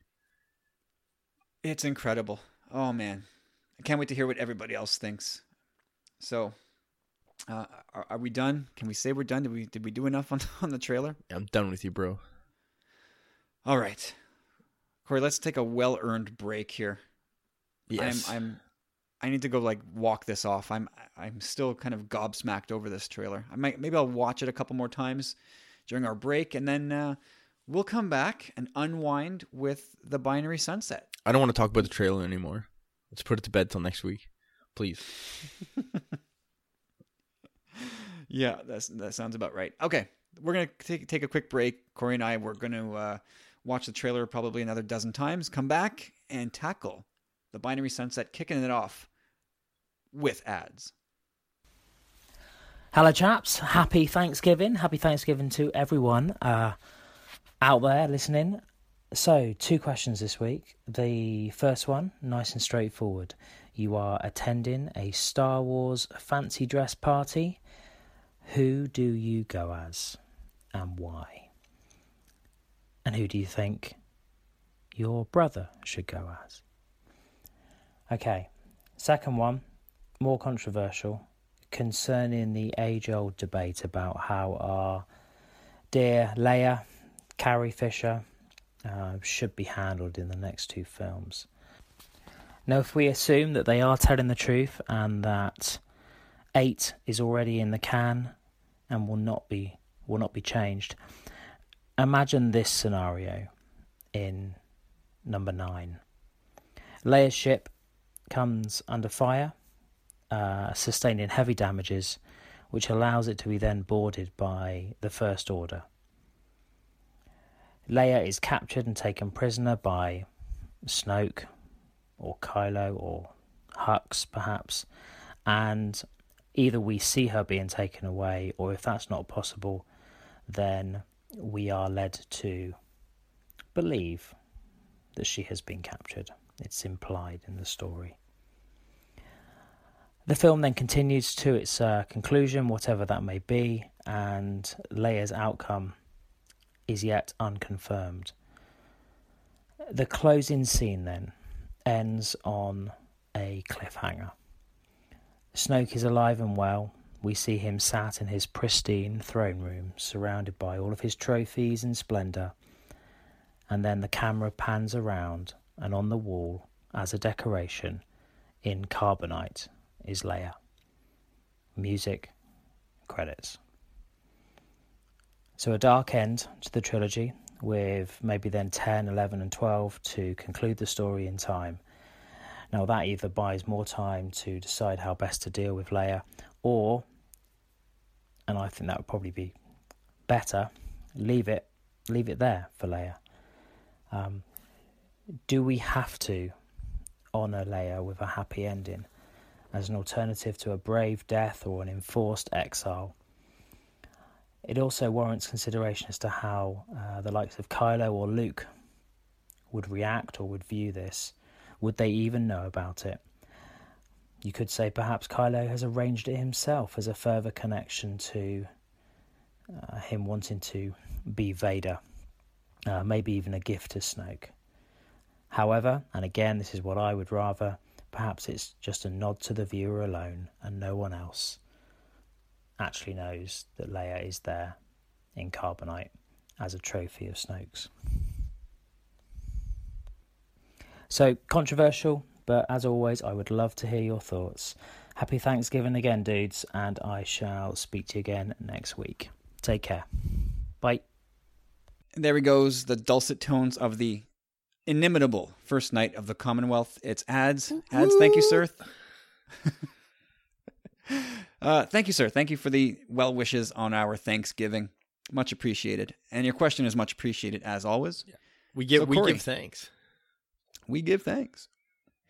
All right, Corey. So you're going to the big gala in the galaxy far, far away. Who are you going as? It's kind of funny. Uh, I started taking a look at the show notes last night. I'd been doing a little drinking. Um, so yeah, my my answer was kind of a little skewed at the end. My final answer, but that's a good one. So we'll save that to the end. But uh, I took it in a few different ways. Uh, I think the obvious answer here is Lando. How can you not want to go as Lando? I mean, we've already here casted him as a movie star, uh, a radio personality, president of the United States. But in reality, he he's an entrepreneur. He's cultured. He's a spy. He's a soldier. He's a general. He's a scoundrel. He's pretty much all in all that like perfect for that role. You know, it should be it should be Count Lando. That Count Calrissian. That Ooh, that kind of makes a lot of sense. That has a sweet ring to it. Count Calrissian. And it's yeah, it's tough to it's tough to beat Lando. It's tough to beat Lando. Uh, I I took a very specific spin to the question, uh, and I'm I'm going as Luke, only because I want to wear his space tux. And if if you're not following the comics, you have no idea what I'm talking about.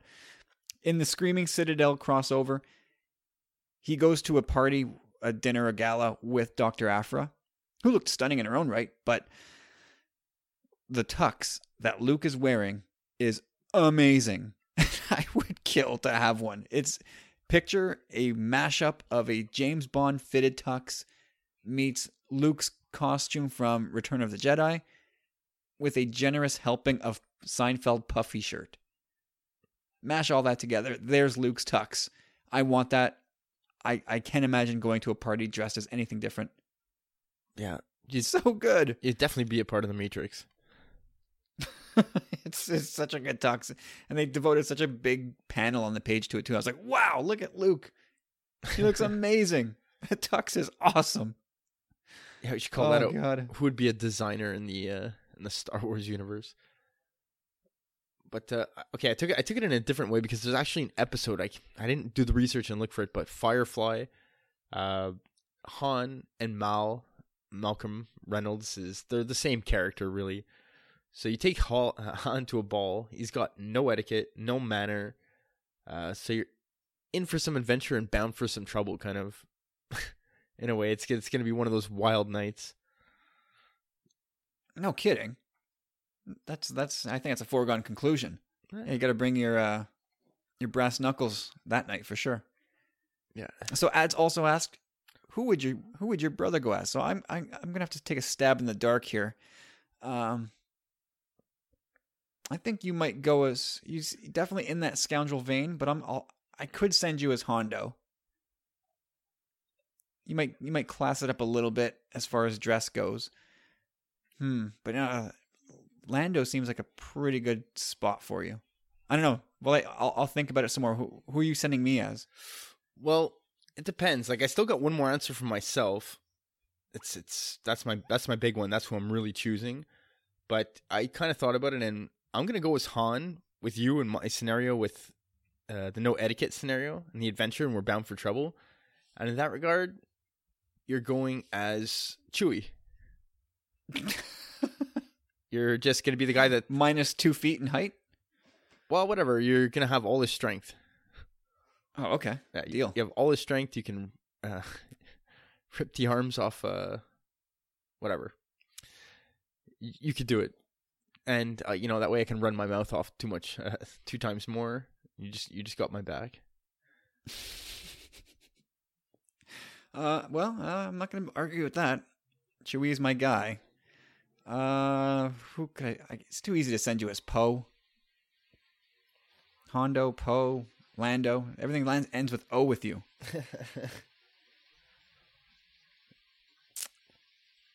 Wow. Let's say I'm going to send you as Madine with a fake beard. oh, jeez, dude. you know, I thought about that for you, and I was like, no. I was like, that's just a horrible answer. I'm gonna scratch it out right now. How about uh, I'll send you as as Krennic with that with that lovely cape. I definitely like where you're going with the cape, but you know, Krennic's so like anal retentive. Like, He's never had a day of fun in in his whole life. yeah, exactly. So I'll tell you who I'll tell you who I'm going with my final answer. My final answer, who I'm really gonna go is, because like I said, I was doing a little drinking last night when I answered the questions from the listener portion, anyhow, because that was fun. That's a little fun, but uh, for some reason, I, I started thinking like masquerade ball. You know, like I got all eyes wide shut. and uh, anyway, I'm gonna be Obi Wan, and you know I'm gonna bring the sass. I'm bringing the sass with the Obi Wan for a party like that. It's all about the sass. He can carry himself Like, well. You're, you're going to be wearing the whole Jedi robe thing to a party? No, man. Luke, look at Luke. He can he could dress up in a tux if he wants every now and again. No, I guess so. It's just that I've seen Luke in a tux now. it's not. It's not all robes all the time. Hopefully, but even at that, I'm still killing it. I got my masquerade mask on and stuff. It's on, and in that scenario, I'm taking you with me as Hot Kallus, wing. Ooh. Yeah, wingman. Ooh. Yeah, Damn. Um, Hot Kallus is a good pick too. Mm, he's definitely smooth with the ladies, no doubt. yeah, sticking with Rebels. I, mean, I, I, I could send you as Ezra. Thanks, man. Oh, and and I'll throw in Chopper for good measure. Hmm. Well, that would definitely be pretty fun. Anyhow. All right, so ads puts the boots to us with question two, and I, you know, we've we've spoken about Leia and Carrie Fisher and how to treat her with regards to uh, closing up her her story arc. So let's let's have at it again since we've been asked. Um, I, I do like this question because you never know how your mind may change over time. Um, did, did you find there was sort of like an underrated sense of drama to ads reading here? I thought I thought there was there was very dramatic reading. There's a nice dramatic pacing to the way he read that. That was lovely. He must ads. Do you do that with your kids? Like, do you put little? Do you, do you act out the stories when you read bedtime stories to your kids? I think you already asked him this, and I Did I? think the response was that yes, he does a mean Hagrid, and if I'm mistaken, I don't think I'm mistaken either, and that you, Kyle, you should start reading Harry Potter. Boom.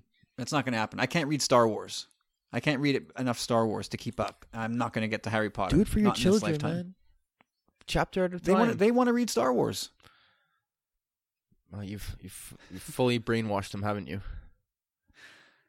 I just put it on the table, man. If they scoop it up, it's that's them. you put the toothpicks in their eyes. Sit down. They- watch this. they they choose wisely. Hey man, Showcase had a Star Wars marathon running all Thanksgiving weekend. What do you think we watched? It was amazing. It was just one movie after another. Hey, I, I got I'm on the same page with you. It was it was kind of crazy. I watched I held off on uh the original trilogy, but last night I caught a, I caught most of the Phantom Menace and all of Attack of the Clones. Oh, I'm sorry. Hey, My, my sympathies. no, you know what? I have to say, I honestly have to say it's the best viewing I have ever had of Attack of the Clones. Honestly, it's the time where I've seen it and I've said, you know what? It is like I've been able to swallow it so much easier, and I actually kind of enjoyed it. No, I get you. Like I actually, You, you, you, you, have to you have to take off the cynical blinders. I really did, man. And like, I don't know when the last time I saw this film was. It must have been like, I mean, couple uh, years, man. Like I'm saying, like maybe, oh man, five years, six years, probably even more. Like I just, I don't know. I shut it out, and anyhow, I really enjoyed it. Even the the scenes between Anakin and Padme didn't rub me as badly as I thought they might have. I was like, okay, it's coming. Here comes the apple, and I'm like, hey, you know what? Oh, oh no! Come on, that that it's bad. It's so bad. It's so bad, but like, I don't know. I, it didn't bother me as much as it did in the past. Yeah, that scene, the, the scene in the in the the fireplace room. Oof. It's there's some oh man. Anyway, no, I get your point. Overall, we watched Attack of the Clones this weekend as well, and ah, whatever. It's it's again, it's my least favorite, but that's not saying I hate it. There, but there's just some things about it that wow, do not hold up very well, including many of the effects. let's go. All right, back on Leia. So, does Leia's story have to wrap up in nine, Corey? Personally, I would think so. Not from a certain point of view, no. But a lot of people aren't on that page. But for me, like I'm kind of hoping that nine has somewhat of a conclusion. I know it's JJ in the mystery box, so we're probably gonna get some ambiguity. Uh, who knows if we're gonna go and get 10, 11, 12, or maybe even just 10. Who knows? But uh, I don't think they're gonna prolong her story. I'd like to see a bit of a happy ending in this one. Anyhow, I'd like to see the good guys come up, come out on top. To end a trilogy on a sad note would kind of be sad. and it, Yeah. in a way, with the character, you kind of, I think at this point, it's they got to deal with it kind of like a band aid. Like we know we're not moving forward with this character in the long run, so to keep it in her in isolation with the expected outcome of having something with the character in the future, if we leave that ambiguity, uh, sadly, like it's been forced upon them, and I think now is the time, the absolute appropriate time to deal with it. Uh, in regards to ambiguity, like I think a lot of people are kind of not on this page, but I think Leia and we as fans, the the wink and nod to the fans, like you had mentioned, I think that could be in the sense more from a force standpoint. We know she's not a Jedi, but come on, it's Leia. Not only it's Leia, it's Carrie Fisher. If anyone can become a force ghost or whatever it is in the afterlife, it's her. Like she's stubborn enough, she's smart enough. She, I'm going to continue to disagree on that one until the day I die. that's fine. I mean, that's just the way I see it. I I definitely want to know that Leia's whatever happens to her character that she's in a better place. Like I don't want to see her kind of, you know, like we don't know what happened. Okay, she went with the bad guy. Well, we don't know what's to happen. And at that point it's kind of like they're prolonging the inevitable.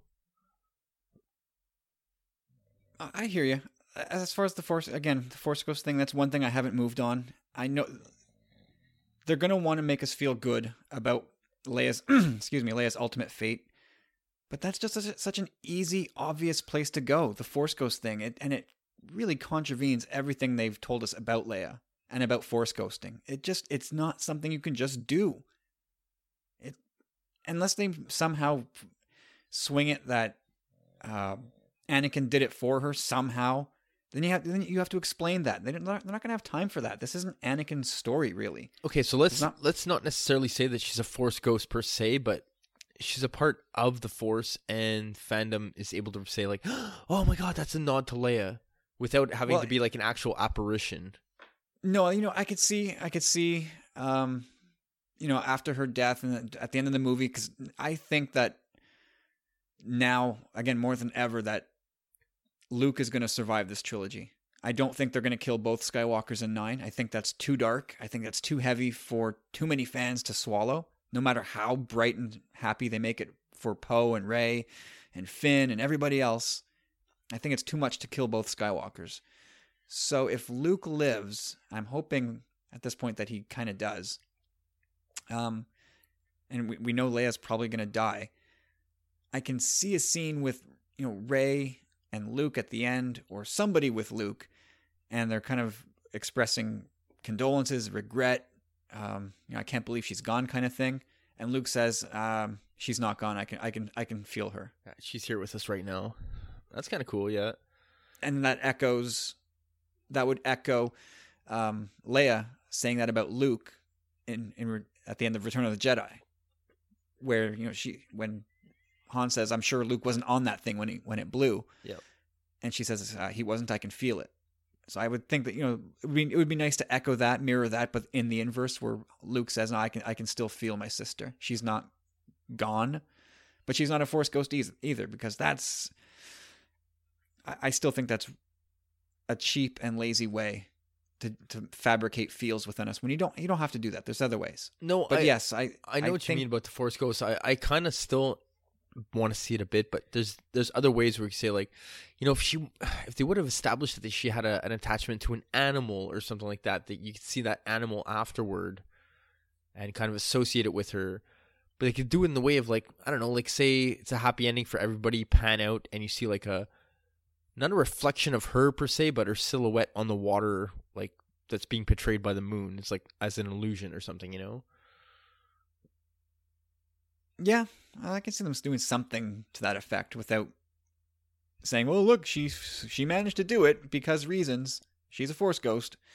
But yeah, I, I think Leia's story has to wrap up in this trilogy. Just you know, to answer Ad's question bluntly, it, I don't think they can string this out in hopes with coming up with a better solution years from now when we're not so so hot and bothered about her not uh, Carrie not being here. Um, but I, I don't know if it necessarily has to be a happy ending, but it does have to be uh, a dignified, meaningful, and, and sort of respectful end to the character and and for Carrie. Yeah, I was gonna say meaningful in the long run. Yeah, and and, and Mark Hamill, I think he kind of echoed that uh, this past weekend at New York Comic Con. I think he, he said, um, "You're really going to love her in the Last Jedi." Uh, I know they're they're going to try and find a way to close her story in Episode Nine that gives her the respect she deserves because Han Solo was more prominent in Seven and Luke's a little more prominent in Eight, and certainly Leia was meant to be more prominent in Nine. So I think I don't know what he knows about Nine, if anything, but he's echoing what we all kind of know or feel that they're going to try and close this out for her in a way that that pays respect to the to Carrie and to Leia. So I, I don't I don't think she's going to just go out like flame out and we're not it's not going to mean anything. It's going to be a, very poignant and uh like meaningful death, I think. Well, I still have to think that uh, you know, like you just mentioned, Kathleen Kennedy had said the exact same thing in the sense that, you know, uh, seven was I guess Rey's movie and Han's movie. Eight was Luke's, and nine was to be Leia's. so that being the the case, we've also heard that you know Leia was supposed is supposed to be injured in this film and kind of sat on the sidelines a bit. So it's going to be interesting to see how they deal with that yeah, maybe that maybe that was an old abandoned thing. We don't even know if that's going to happen. So we we kind of seen or heard rumors of Leia's presence throughout the film. So I don't unless there's a big time jump in the movie, like we kind of assume she's going to be at the beginning. Maybe she gets injured during the the the, the evacuation of the, the D'Qar. D'Qar. Exactly. That's the, kind of the way I saw it in a way, and then she kind of wakes up at the end, and but it's kind of I don't know. Yeah, I mean that's it, right? I mean, if she, the, the logically where it makes sense for her to get injured is the on. Uh, well, the evacuation of D'Qar. That's where it makes sense. Well, now, but cir- now circumstances kind of yeah, say but that. now if they yeah, but the again unchanged, right? If they were gonna un- if they were gonna rejig things, then you make that injury happen at the end on Crait, as we suspect Crait is the final setting of the movie then yeah, she carries over into nine and she's in a comatose state, or who knows. But I, I don't think it's going to be that way. Well, I, I think I think they are very. Right? She's that Rian Johnson has said that she gives a full full performance in eight, which to me means she's like pretty well featured across the rumored two and a half hours. I don't know. To, to quote Costanza, uh, it's not a lie if you believe it. I honestly think that you know, they have there's a possibility that the footage that they have they've played with and work with and changed the story a bit, even though they ha- they said they haven't. It's a play on words. Uh, it's gonna be interesting again to just to see how they deal with it. I don't know. I I think the injury makes more sense toward the end of the film. Having it at the beginning kind of takes her out of the better part of the movie, and then she's not really gonna have a chance to be in part nine, uh, episode nine. So I don't know. Yeah, not a lot makes sense right now. I I will give you that not a lot makes sense. But the, again, the whole thing where eight is unchanged, and we don't know what what is contained within the Last Jedi, so it's impossible for us to say. But whatever they put that put down on paper when they wrote the script is what they carried out. I I would think. So whether Leia's hurt at the beginning or the end or the middle, no idea. But we've heard them say, especially Rian Johnson, that Leia has given a full, uh, a full rounded performance that we're gonna love seems to be that that indicates to me that she's she's she's got a pretty heavy role. No, I agree. Anyway, That's gonna be so emotional. oh, her theme is to be all over this movie. I would think. Oh, and it's gonna it's it's gonna just pull at our heartstrings every time it, it swells in the score, and it's ah, it's gonna be rough, man. As soon as we see her on screen, where it's gonna be all hands on deck, you know. Yeah, I mean we we felt that way during the trailer. Yep. there she is, last time. Oh god. Okay, so what about Ad's suggestion of? So he gave us a sort of an am, ambiguous, am, ambiguous ending for Leia. Now, what um, the visual of Leia in carbonite in Snoke's chamber as Episode Nine comes to a close? How does that rub you? It is something I've never considered before, and it's kind of a horrifying, traumatizing image. Uh, It is, isn't it? yeah, I don't want to see it. I don't know what goes on in your head. I don't know you anymore, ads. No, I'm joking. It's it's, it's really interesting. Like, wow, just thinking about it, it, it that would be the ultimate tug at all strings. And if JJ is playing the mystery box thing and they're continuing the saga and they're leaving this saga on, you know, the cliffhanger ending, uh, you know, I kind of again want to see it all wrapped up. But if they were to leave it on that cliffhanger, that would kind of be the way to do it. But again, you're you're kind of writing yourself into a corner with what you're gonna do with her, kind of. Well, you know, it's, it is a tantalizing thing, and if, if Carrie was still here and you made that suggestion, oh, okay, fine. She's you know, we have we're, we're going to get more Carrie Fisher, more Princess Leia, great. But now that she's gone, holy smokes! To end the movie like that, for one, it's it would be like a jaw dropping, holy shit moment. Like you would not believe what you had just seen. You would not. You'd be absolutely blown away in a good or bad way. I don't know. I guess your mileage may vary. But you would be completely dumbfounded by what you've just seen. And once the dust settles, what are people going to say? I think I think in some cases people will be like, "Amazing. This is going to be great. We're getting more." And in other cases, some people will be absolutely outraged that this is how they would treat Leia's uh, final final story or Carrie Fisher's final round as Leia. That would be controversial. No question about that. Very. Holy smokes! To see to see her just like slapped up on a wall like that, that would be so controversial. Uh, t- enough to say that I, I'm pretty confident that they would not do that. Um, but I, it, it, it, and it's also so cold. Adds that is so twisted, man. Uh, It's it's it's it's definitely a cool visual. It's striking. It is, It's and it's you- said it's traumatizing. It would be traumatizing to see Leia in that state. yeah, it's a total man. Oh man, suck the, suck the air right out of your lungs. It'd be a gut punch because who knows when we get episode ten. If we get it, I mean, I, I'm sure we will, but it could be years before they, they, you know, we, we see that revisited. So, anyway, but it it, it, does kind of seem to fit with the narrative, right? Kylo seems to have an axe to grind against his parents, and he wants to really please Snoke, and Snoke loves decadence, and well, from the sounds of it anyway, and it sounds like maybe he likes trophies and having having Kylo deliver Leia to Snoke kind of lines up a little bit. Like this it could have been line a up with great uh, alternate storyline. Like in another universe, maybe this is how the Last Jedi plays out. with the ultimate end goal to save her, or Well, end up yeah, then her. Episode Nine would become like a mission to save Leia or something like that. But yeah, that's ooh, man. I, I'm I'm fairly confident in saying that's not how Nine's going to end. I'm pretty sure they're going to wrap it all up for her in a in a no, respectful way. I would definitely But put that would be a shocker. Oh my goodness. I, I would put everything I own on the line, including every Star Wars toy. If That's not the case for Episode Nine. Yeah, I would put my X-wing Luke on the line for that. You want to make a bet?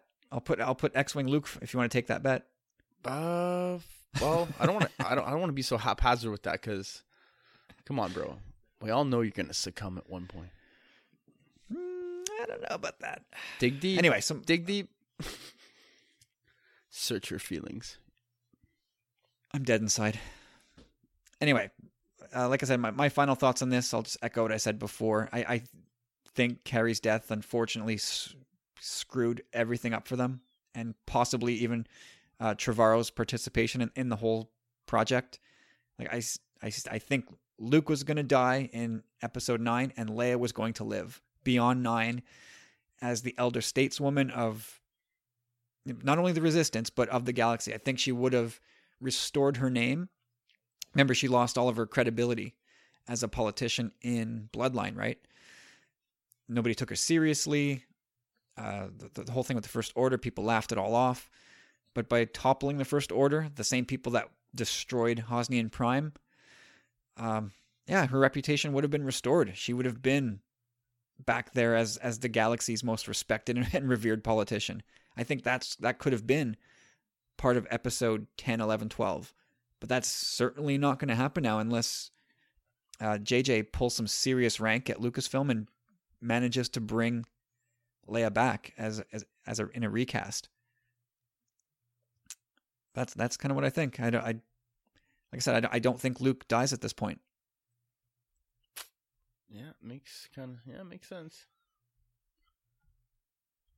All right, ads. There you go, sir. Hope we answered answered your questions. I I love talking about Leia. There's so many so many layers to it, and yeah, it, it's it's a good way to get passions inflamed. I love it. And uh, now we move on to Bradley. Bradley's got a, a couple questions for us this week, so let's uh, let's get, have at it. So, hey, Kyle and Corey, hope your week has gone well. As I write this, we are just three days away from the Last Jedi trailer, and my Star Wars excitement meter is starting to ramp up. Starting to ramp up, Bradley. We're not doing our job if we're just if it's just starting. Almost there. My questions this week are somewhat short but sweet. Right after seeing The Force Awakens, who did you think Rey was? Did you think she was a Skywalker, Kenobi, Solo, or belonged to another family that we haven't heard of yet? Walking out of the theater after seeing it for the first time, I was convinced that she was a Skywalker. No doubt she was a Skywalker. Since that time, I've gone back and forth on all of the above. Over the past year, I've mainly thought of her as a Kenobi or a Solo, but as we draw closer to The Last Jedi, I'm starting to come around on her being a Skywalker again. I don't know why. I don't know why I'm starting to feel this way because I haven't been listening to any podcast that would be persuading me one way or the other. Am I the only one that is feeling this way at the moment? Powerful friends, I need your love and support through these uncertain times. Kyle and Corey, have your thoughts wavered at all? If so, where do you stand on this matter and who do you think she is now? Well, that's it for this week, guys. Have a great show and a wonderful weekend. Oh, more questions. Are you ready for some football? football. Take care, my friends, and may the force be with you. Cheers, Bradley. Um, all right, Corey. Let's talk more about Rey. What? Let's let's go back a couple years. What did you think, or who did you think Rey was? Well, first of all, I just want to touch back on saying that I'm on the same page as Bradley in the sense that I feel like we're in a whole different uh, time period of excitement now. Like the the the floodgates have been open at this point. My anticipation level, my energy level, kind of just feels like even though it was big before, it's been amped up in a big way. And to to anyone listening right now, like I just want to say, everyone, man, just relish in these times, man. This is the empire of the 21st century. Um, I'd, I'd put money on it, man, that we're all, you know, we're all gonna be like, what the hell just happened there? So I'm looking forward to it, and I'm feeling it in a big, big way, and it definitely feels different now. Um, yeah, I mean it's it's so we're kind of entering that final countdown. We've got the trailer, we've got everything we need now. It's just now it's all about chipping away these final sixty something days until we get to sit in that theater and watch watch the absolute craziness unfold. Okay, but okay, right. so touching back on Rey, uh, Yeah, at, walking out of the out of the theater. Well, pre Do you remember who you thought she was before seeing The Force Awakens? Well, yeah, that's it. Previewing, I was convinced she was either a solo Organa or a Skywalker. Never a Kenobi. That never even crossed my mind till well into doing this show. I was pretty blind to spoilers. Like I had watched the trailers and whatnot and read a few things here and there. Kyle and I had discussed things, Kyle more or less kept me in the loop about a lot of stuff. Uh, but beforehand, yeah, I thought for sure she was a Skywalker for the most part. Uh, after viewing, I definitely excluded solo solo organo uh, organa option right right away. Like I was just gone for me the way the movie played out. Yep, me too.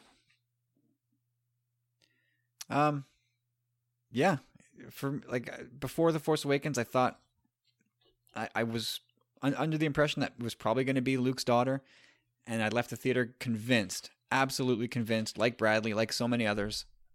Yeah, of course, of course. Why wouldn't she be a Skywalker? Why else would that saber call to her? That's the Skywalker family lightsaber. She has to be. She's gone to meet her dad. Um, you know, but then as we spoke more and more about it in the, the weeks that followed doing this podcast, I thought, you know, I don't think it's possible. I don't think she can be a Skywalker. And of course, that was assisted by uh, other opinions on out in fandom. But you know, the, the thing that kept coming back to me is that unless he told her, Luke tells Rey right away in episode 8 that, hey, I'm your dad. Nice to meet you. Like, it, it doesn't make sense because he'd be re- repeating the same glaring omission that he was so upset with Obi-Wan and Yoda for. He, he was so angry with them for not being upfront about who who Vader really was. And you, he was gonna... you kind of mean the the same glaring omission that Leia failed to make with Ben. I mean Kylo, uh, Scarface. it's it keeps repeat. They keep making mistakes, right?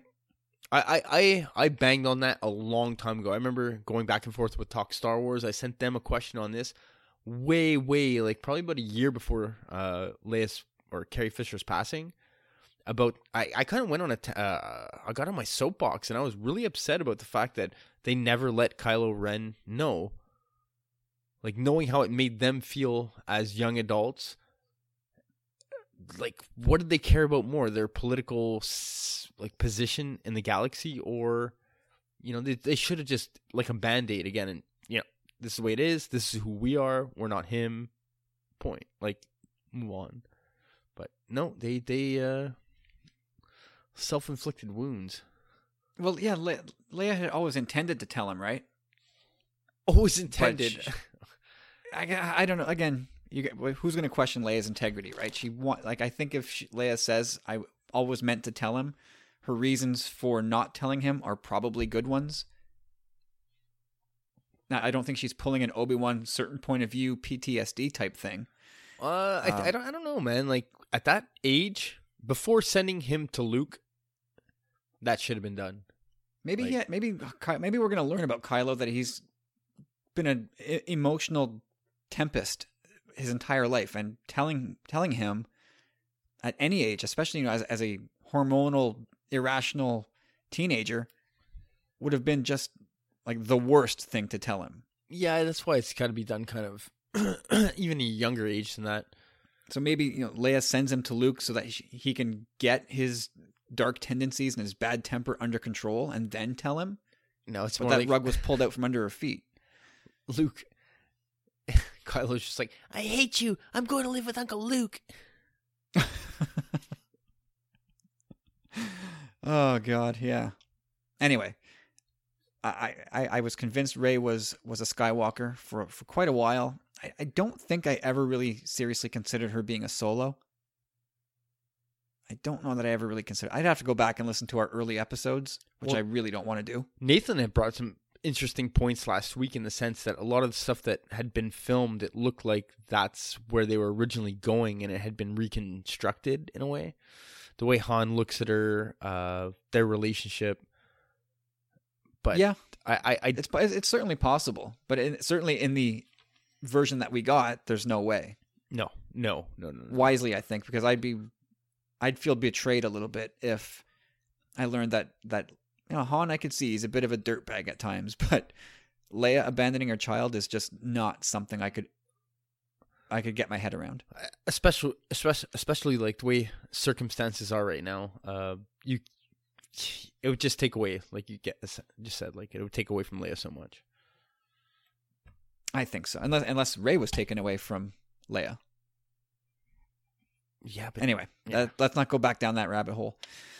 Um, So I, as we get closer to the Last Jedi, I'm I'm I'm not really back on the she's a Skywalker train. I I think that that train has sort of left the station for me. I don't think I'm going back there. Um, I do think Luke knows who her parents are, if that's any consolation. I would put a lot of money on Luke knowing who where who she is and where she comes from. And actually, you know what? I, I think we're going to take our first step down that path, um, starting next month in Star Wars issue 38 when Luke goes to Jedha. I think that's the first little teeny tiny step down the, the path to uh, this point in time. Journey two. I guess. I guess. Um, where are you at now, Corey? Is, is Rey just still a a somebody else, a, a part of her own family? Rey is Rey. Uh, I'm kind of still extremely confused. One thing I'm gonna say is that Kathleen Kennedy can be quoted as saying something along along the lines of, "Her parentage is kind of a big deal." and it's going to be explained within the last jedi and Rian Johnson said something along the lines of whoever it is it doesn't affect who she is uh like she's just Rey of Jakku at this point she is who she is regardless of who her parentage is that being the case to me it means that her parentage or lineage is a recognizable one because they're kind of like building it up and taking it down at the same time. You know what I mean? Like, okay, it's it's recognizable, but don't look too far into it. So there's kind of that aspect to it to me. So I do think that it possibly still can be someone that we're familiar with in this Um, trilogy. But I'm Star Wars fans don't do anything halfway.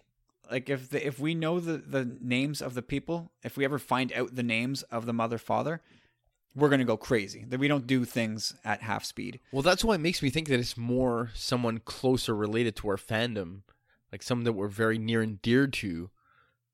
Well, that's what I mean. If we find out it, insert name here. I don't know who you're referring to, if if anyone specific, but we're we're gonna just go crazy, and we're gonna think it's the most amazing thing ever, and then wonder why it's not a bigger deal. We're gonna go, oh, it sells that character short that Rey is blah blah blah. I, I think that's possibly what how we would we would react. So my, the way I think about it is, so I think Rian Johnson said that who her parents are is interesting, but not important.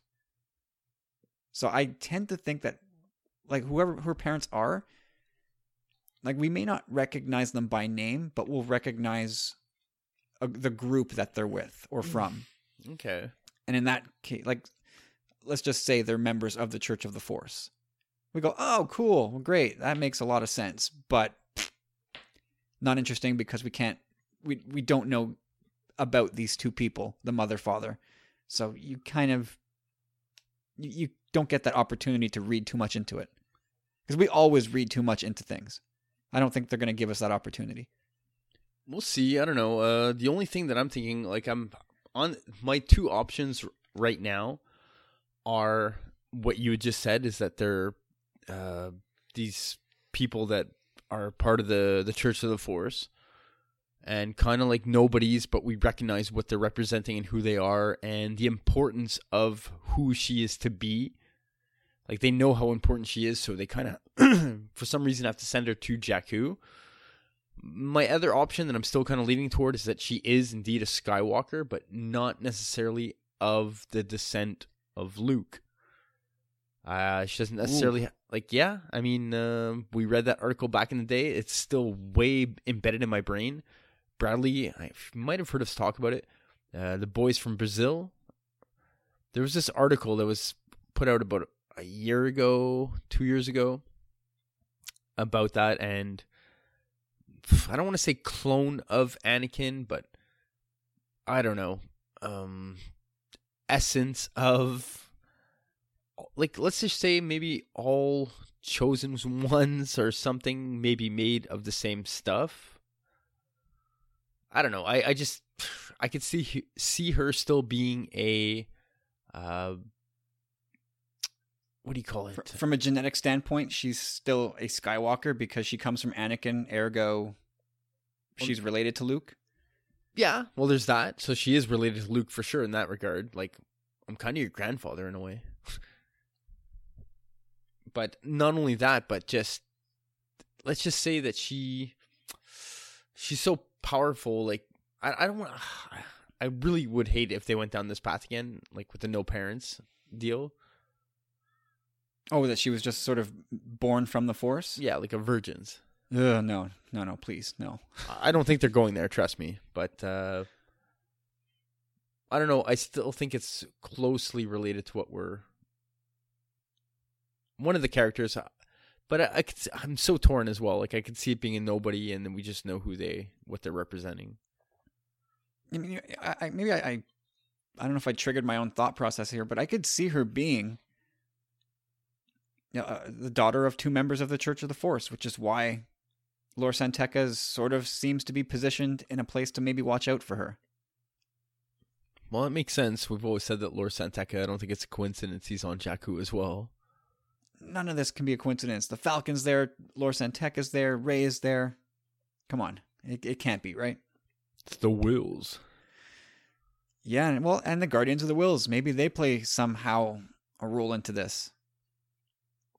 Who knows? But if I, you know, if I let, let's say I'll, I'll pie chart it,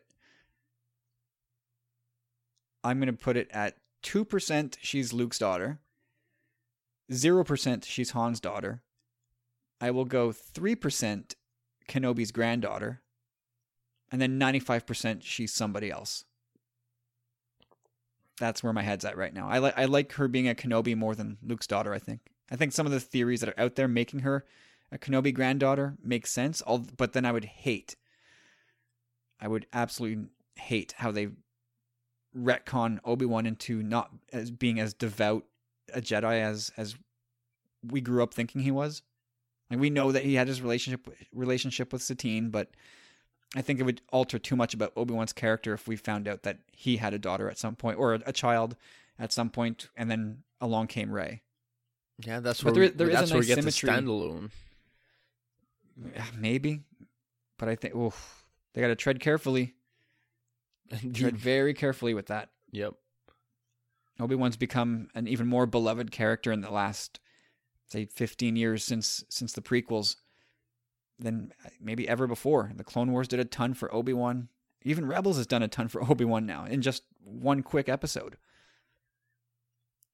Very careful if you're going to start tampering with Obi Wan's past in in a very fundamental way. It it risks altering everything we've come to understand about Obi Wan. So there you go, Bradley. Great question. Well, and we're gonna. I think we're gonna get some answers. I hope we get some answers. In uh, what a couple months. It's almost there. All right, Bradley. We'll hear from you again next week, sir. Thank you very much. And we move on to Carlos. And Carlos this week says, "Just wondering if you guys think Jyn Erso had force ability." Her mother gives her a kyber crystal necklace, and two minutes later, she's she's able to calm her mind and stabilize the lantern. Once it's on, she exhales as if as if was exerting. In the grand scheme of things, it doesn't really matter. It does, however, make me think that the story group was trying to prime the fans for seemingly regular characters to be able to use the Force, like say Finn. That's not not how the Force works. Is is it a slap in the face of rigid fans who worship at the altar of the Jedi? What are your thoughts? So, Corey, what are your thoughts? Did Jyn or does Jyn have any force ability? I'm kind of on the same page in saying that I think we all do to a certain degree and from a certain point of view. but uh Jyn's mom, she wasn't necessarily force sensitive, but she believed in the nature of the force. She believed she could feel the force, which as a reader, uh you kind of take you assume to be true. Like she is feeling the living force. So I think you know certain characters, uh, certain strong characters like Jyn. I think that crystal would have enabled her more to get in touch with the force, but more from the sense that you know if she was panicking in that moment with the lantern, the force kind of exuded uh, maybe more of a calming essence over her, which she was more easily able to receive, but not necessarily know what she's receiving, kind of. Uh, I don't see her as being someone that's, you know, ever going to be able to wield a lightsaber or something like that, but I do see. Not anymore. no.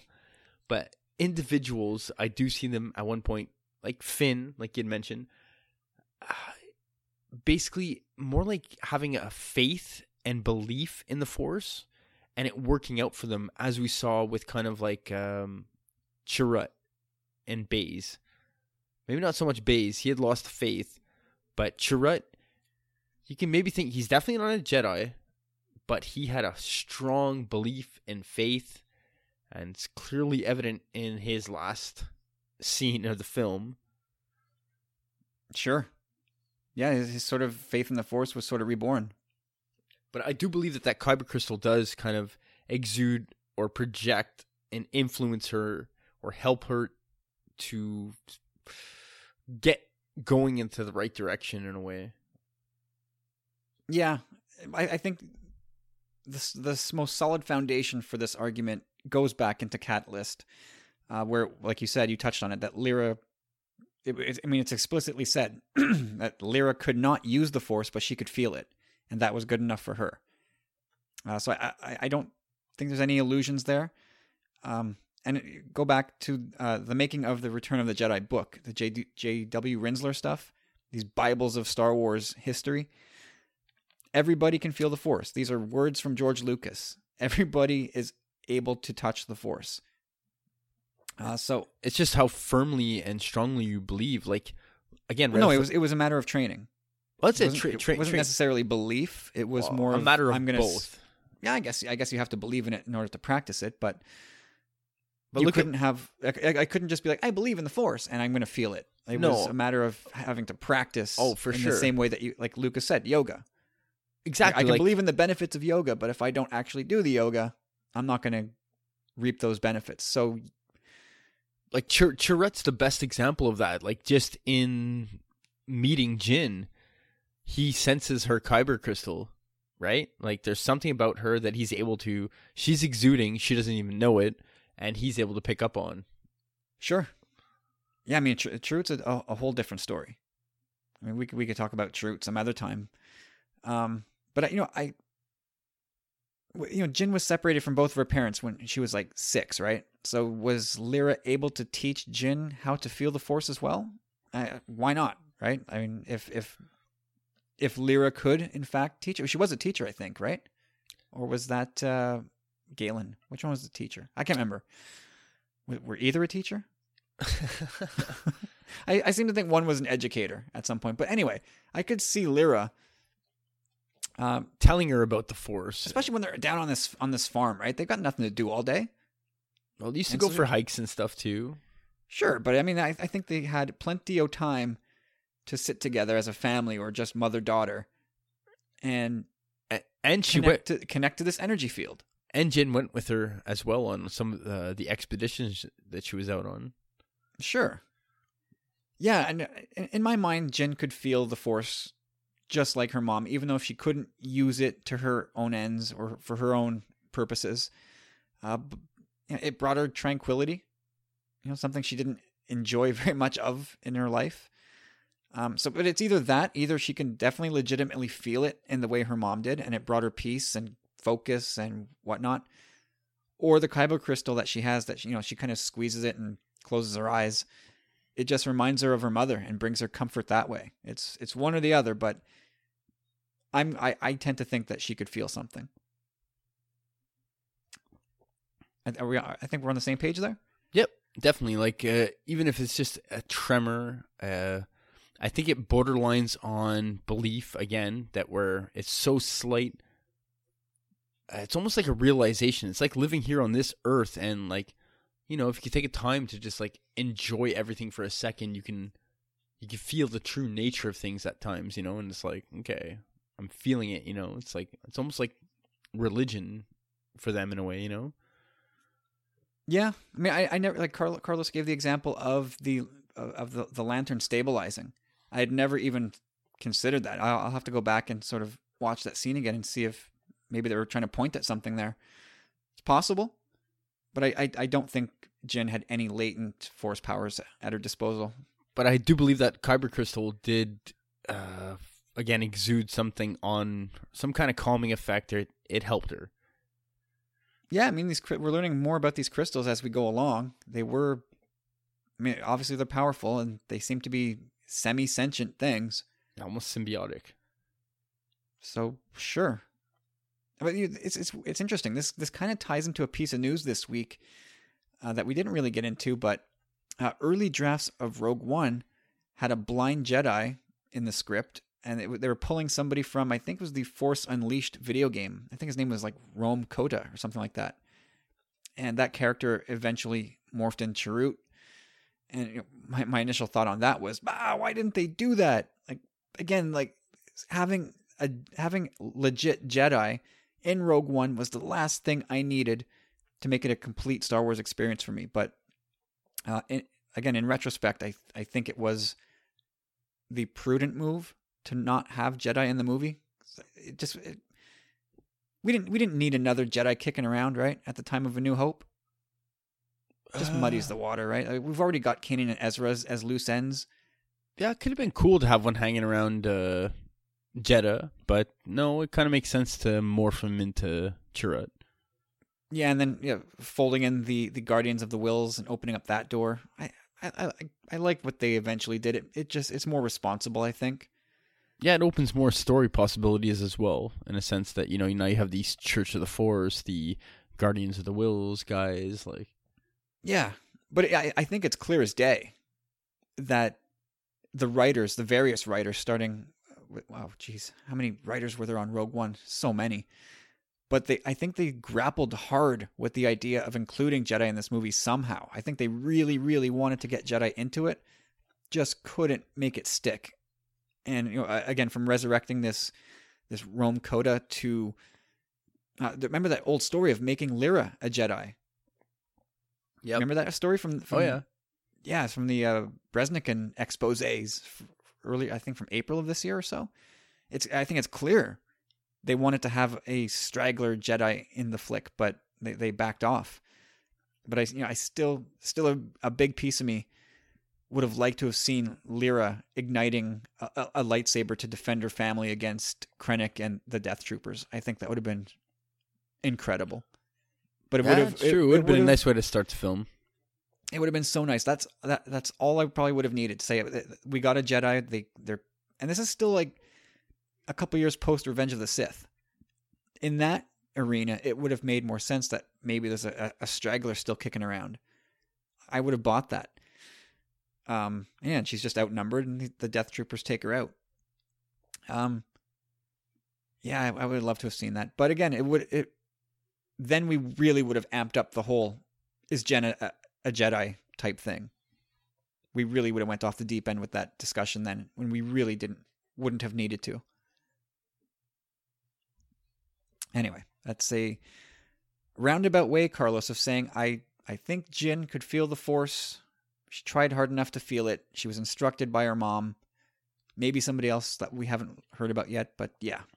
And also, I don't know if she was super receptive to it either. Like she seemed like her life she's lucky to have had that influence. It helped her, gave her like it's almost like a good luck charm in a sense because I don't see her being all that being like the force is great and blah blah blah like spreading the word of the force like she was pretty uh you know her situation wasn't all that great so I could see her being a little pessimistic. A little yeah. All right thanks Carlos. That was a great question. It you can get so much mileage out of that one. So if anybody out there has a diverging opinion, let, let us know. I, I think there's still stuff to talk about there. All right, from here we go to Katie. And Katie this week asks In Rogue One, we saw Yavin 4 and Must- Mustafar again. So, my question what planets would you like to see again, maybe in the sequel trilogy or future films? Uh, Corey, I think the way I looked at this is I'm just going to I'll go through the movies and I'll rattle off a planet name. You give me a yes or a no. And if if you want to stop me and say this is where I would love to see that, just stop, feel free to stop me. Go for it. so Naboo, Yes, it's on my list. I'm a yes to Naboo as well. Um, Coruscant, Not on my list, but I'm not averse to seeing it. I'm a yes to to Coruscant. Tatooine, On my list. I'm a no. I don't really care to see Tatooine again. I knew it, but uh, I know there's something more to Tatooine than you know. All right, Kamino, Interesting. Uh, I'll go yes, but it's not on my list. Yeah. eh, I don't need to go back to Kamino. Utapau, No. nope. Uh, Mustafar, Hell yeah. big yes to Mustafar. We need to go back to Mustafar. Scarif, Nope. nope. Jedha, Yup. big yup. Uh, Yavin Four, we've seen again. Do you want to see Yavin Four again? No, we got the gist of it there. We we might get it again in Rebel season four, right? Yeah, that'd be fine. I love the temples, the scenery, jungle temples. Total total Mayan feel. Do you think we go back in time at some point in Star Wars, and somehow the Jedi had set up camp there?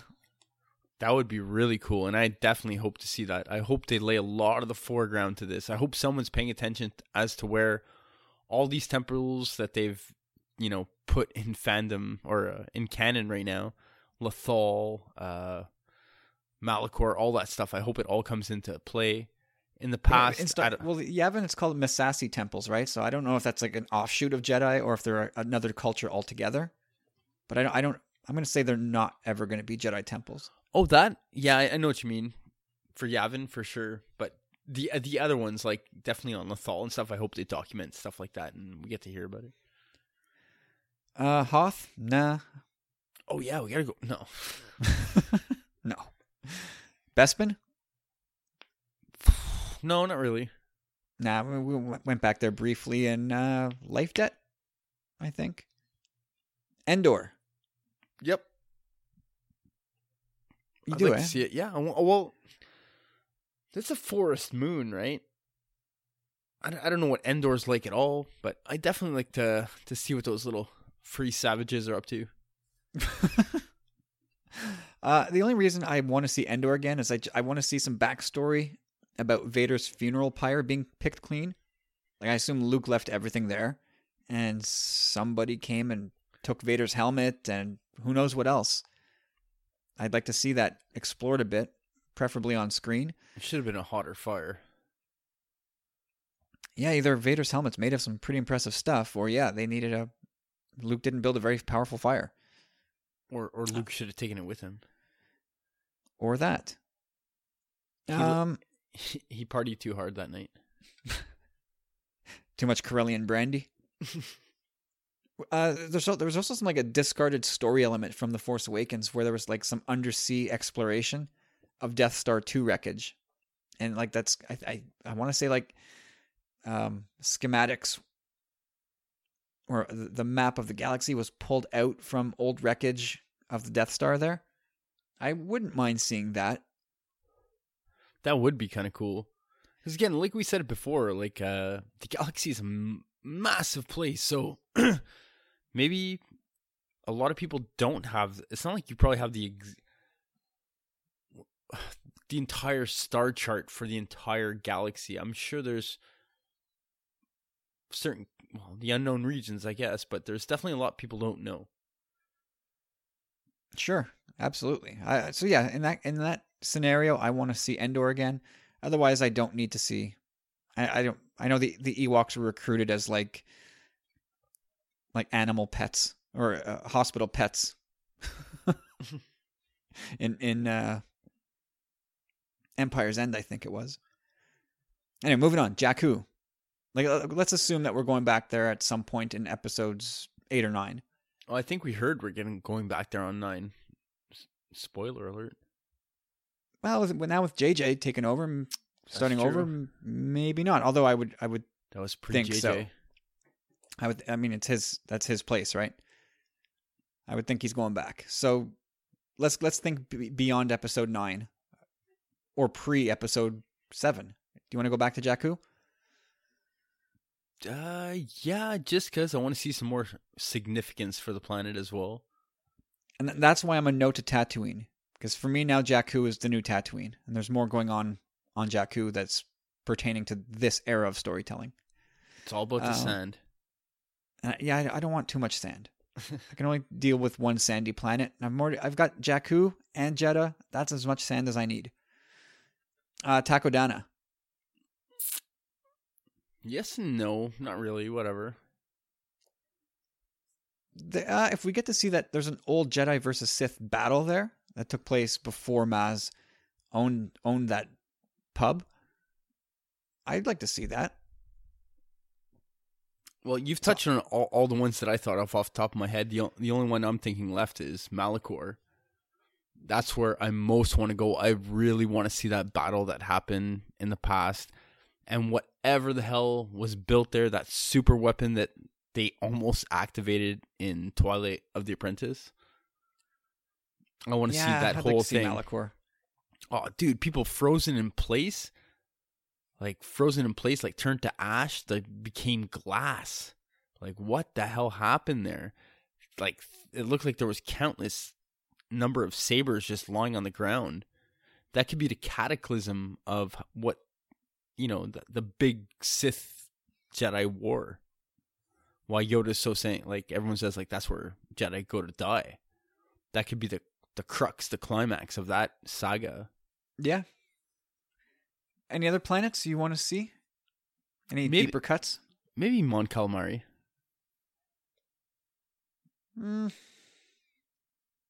You didn't get enough of it in Clone Wars? Yeah, we saw it a few times. That's what made it so cool to for me to want to go back. What was the name? The the villain in that in that arc was stupid though. The the, The big shark? great white shark. Yeah, That was that was dumb. that was very uh, low hanging fruit. I don't know, just vilifying a shark like that. Like, Sharks are gentle, loving creatures. yeah, I, I don't know. I'm, I'm ambivalent on on calamari. Anything else? that's it for F- now. Falu- Felucia, Saleucami, Ord Mantell. well, we haven't seen that on film yet. No, I'm just I'm just I'm going off the reservation here. No, I'm good, man. Like from what we've seen on film, I think you nailed the better part of it. Yeah, I just wanted to just sweep through the main places that we've seen in in the saga so far. I don't know if I was forgetting any. I don't think so. All right, um, Katie, let us know. What would you like to see? Is there, Corey, is there anything before we move on? Is there anything specific you want to see on any of these planets? Like uh, for for Mustafar, obvious, right? We want to know what's at the heart of Vader's Vader's castle. Yeah, stuff like that. Like I really want to see Luke and Kylo explore that place together. Yeah, stuff like that would be really cool. And more, if anything, either to touch up with old friends or force related stuff. Yeah, same with Jedha. I mean, let's let's let's go. Let's let's unearth the history of the Jedi there. Let's. I mean, I know I know most of it's been wiped out, but who knows what's what else is on that planet? Uh, yeah, there we go. And I think Naboo, Naboo could tell us the the young adventures of Sheev, Ooh, that'd be pretty funny. young young Sheev the painter. The serial killer. Yeah, he'd be a hell of a sociopath in a pacifist community, wouldn't he? A nightmare having to live with that guy. All right. Thank you, Katie. Well, Let us know what you want to see. Everybody else, let us know let us know where we need to go back to again or avoid for that matter. And let's hear from Nathan this week. I, I like this question. I liked it uh, a lot too. I had fun with this one. Good day, gentle fellas. A bit of a silly one for you this week. If you were tasked with casting an all Canadian parody of Star Wars, who would you cast in what role? So far, I've come up with Steve Smith as Uncle Owen, Brent Butt as R2D2, Patrick McKenna as C3PO, the great Gordon Pinsent as Le Grand Moff Tarkin, Kiefer Sutherland as May as Boba Fett. He's not Maori. Rex Murphy as Dr. Evazan, no makeup required. That's mean, but true. And Conrad Black as the voice of Darth Vader. So, what do you think? Who would you add or change? Have a great show, guys. All right, Corey. Who's in your all Canadian Star Wars cast? All right, let's uh, let's start with uh, George Stroumboulopoulos as Boba Fett. Okay.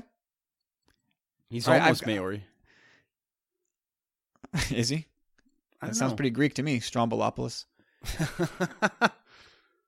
Uh, I've got Bieber as every stormtrooper. I like that a lot. Make him a clone trooper good. if you have to. Just I, I want to see Bieber as cannon fodder. All right, where do I want to go here? I got I got, I got all kinds here, man. I can save some good ones for the end. I got a whole list here. Like I said, I was drinking last night when I thought about this, so I think Um, people just assume that you're always drinking. Yeah, weekends. That's definitely safe to assume. And Sith disturbers. Let's let's take something not too too. All right, Michael J. Fox as Wedge. All right. Um, I'm gonna. I've got some Trailer Park Boys references here. So Robb Wells and Mike Smith as 3PO and R2.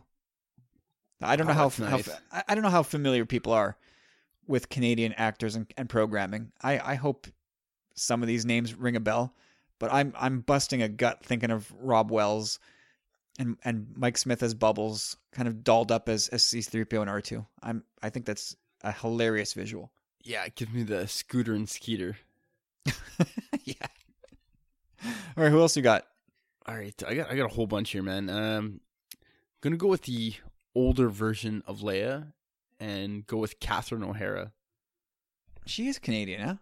Oh yeah, Yeah, I never really. Th- yeah, she is clearly, but that's the mom really from uh, the mom from from Home Alone. Alone. Yeah, all right, I'm gonna go with Don Cherry as Tarkin. I like it. I like it. Tell it. you right now. All right, how's this one? Um, seeing as how I did the O'Hara, I'll go with Eugene Levy as Vader. Oh, wow.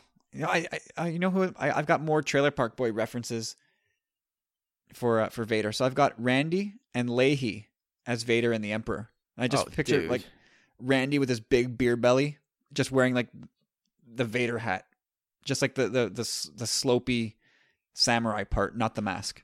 That's how I picture Randy as Vader, and Lahey as the Emperor, of course, because he's halfway there already. All right, I'll give you my Emperor. My Emperor is William Shatner. Yeah, you gotta get the Shat in there. I just That's had uh, getting Shat into Star Wars just just just to spite the guy. And the Emperor, come on. It makes so much sense. It does. How about Um, uh yeah, go for it. I've got Jim Carrey, crazy Jim Carrey as Liar Liar Kenobi. Really? I got I got Jim Carrey on my list, but you know who he is? Jim Carrey plays the role of Maul. what? Yeah. Can't it's a parody, right? Like can't you see can't you see like Jim Carrey like spinning a dual-headed lightsaber like like just being wacky and Like you're thinking of uh, Jim Carrey in his prime? yeah, back well, obviously something I don't know if you've been listening to the news, but something's changed recently, but yeah, like uh comedian Carrey, it's a parody. Like Yeah, that's why I have like current day crazy Jim Carrey as Liar Liar Jim Carrey movie Kenobi, I like that too. tying tying things together there. That was one of, one of my stronger ones. I thought I can't believe you didn't see that. How about No. uh Okay, how about uh, Dan Aykroyd as Big Boss Nass?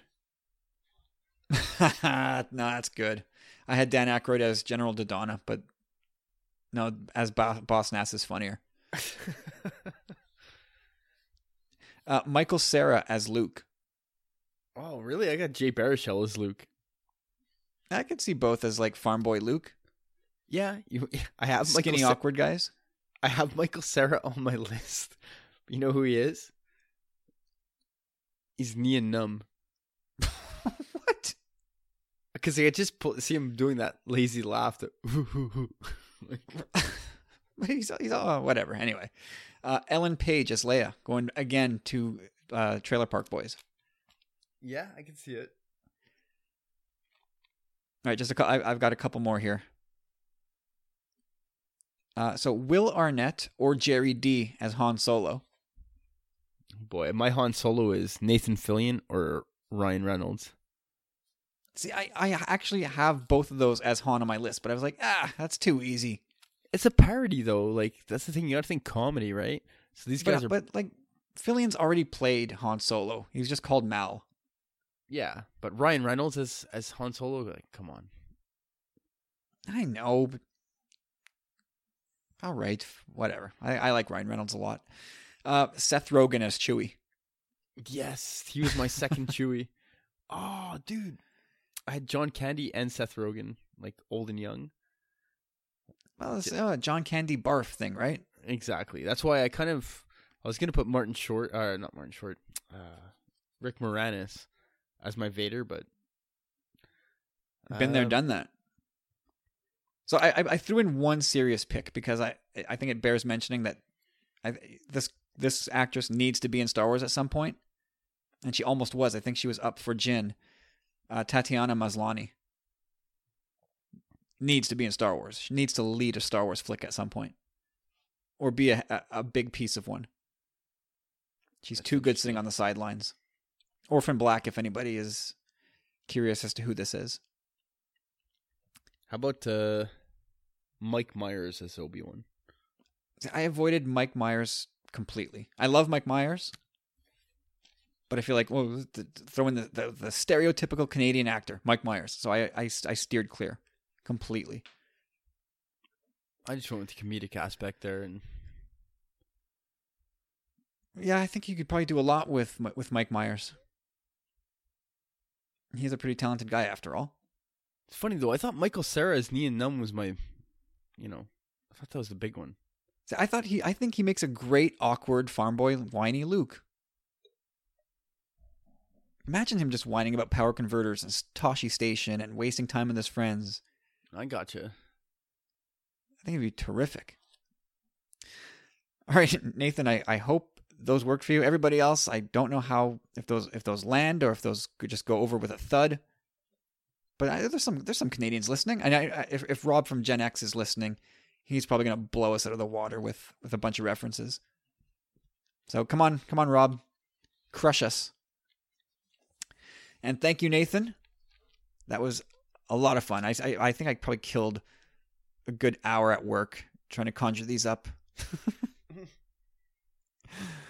All right.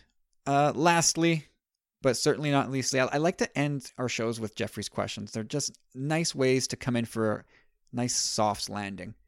Uh, so Jeffrey, this week, he's asking us, what other fandoms are you and Corey into? Which fandoms do you put up there with Star Wars? I'll let I'll let you go first, Corey. I like the way you said that there, in the sense that uh, with a soft landing, because I got you there. Um, I don't know how much I can really ever put up there, so close to Star Wars, but you know us, Seinfeld, very high on our list. Um, And we Go. just lost Rob, Rob Williams. what do you mean? He just, Uh, he's not a Seinfeld Yeah. fan, eh? yeah, yeah. Sorry, Rob.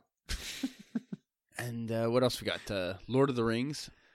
Both Kyle and I have read the uh, the trilogy twice, The Hobbit twice.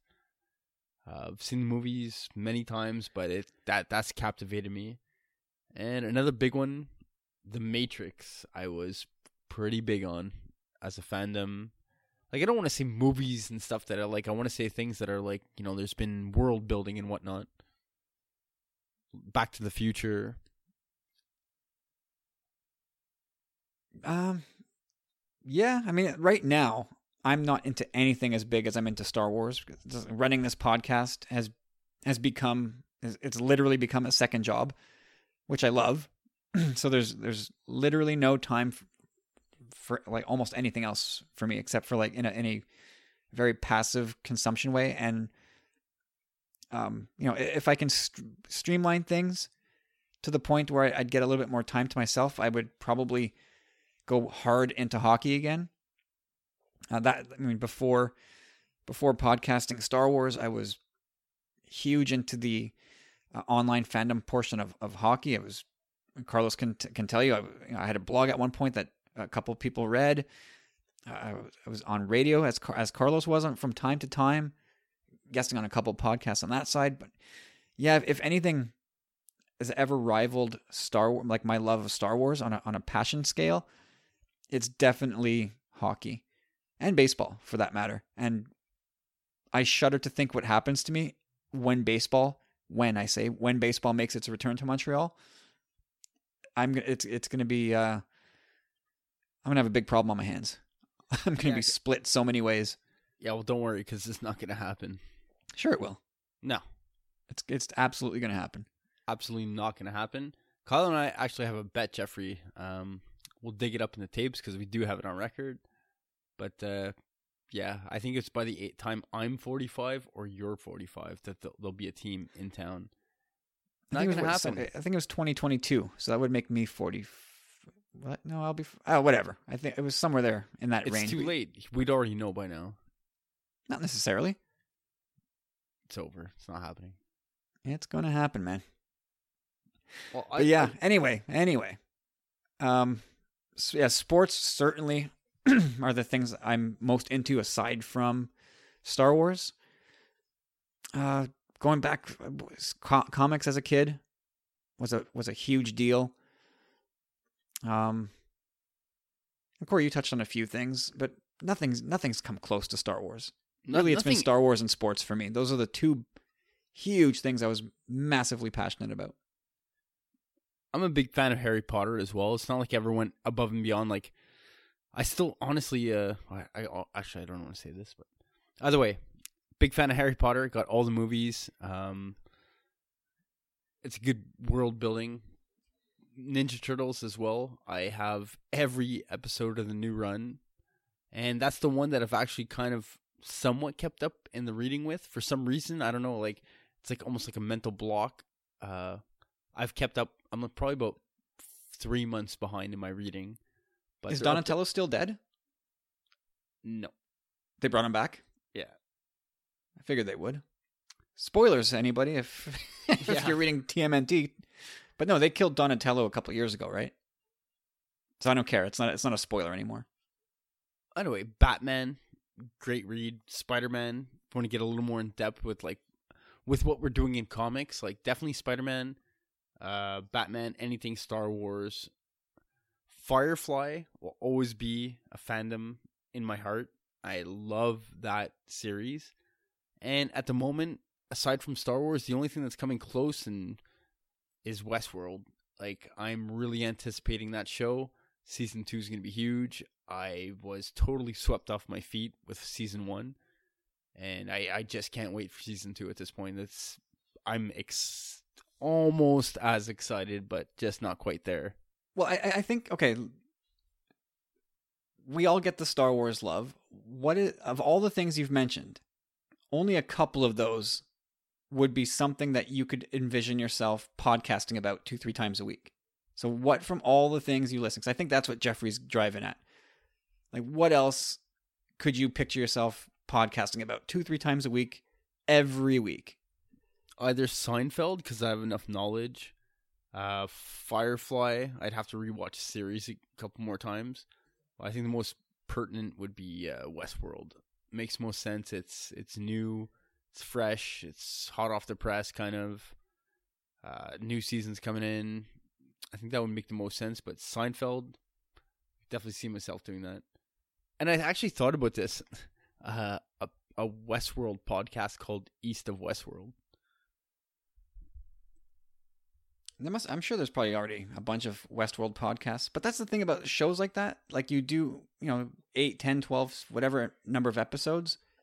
You do a, a review after each one drops. Maybe you find a, a few thematic episodes to do, but then you it drops off and you're gone for like a year.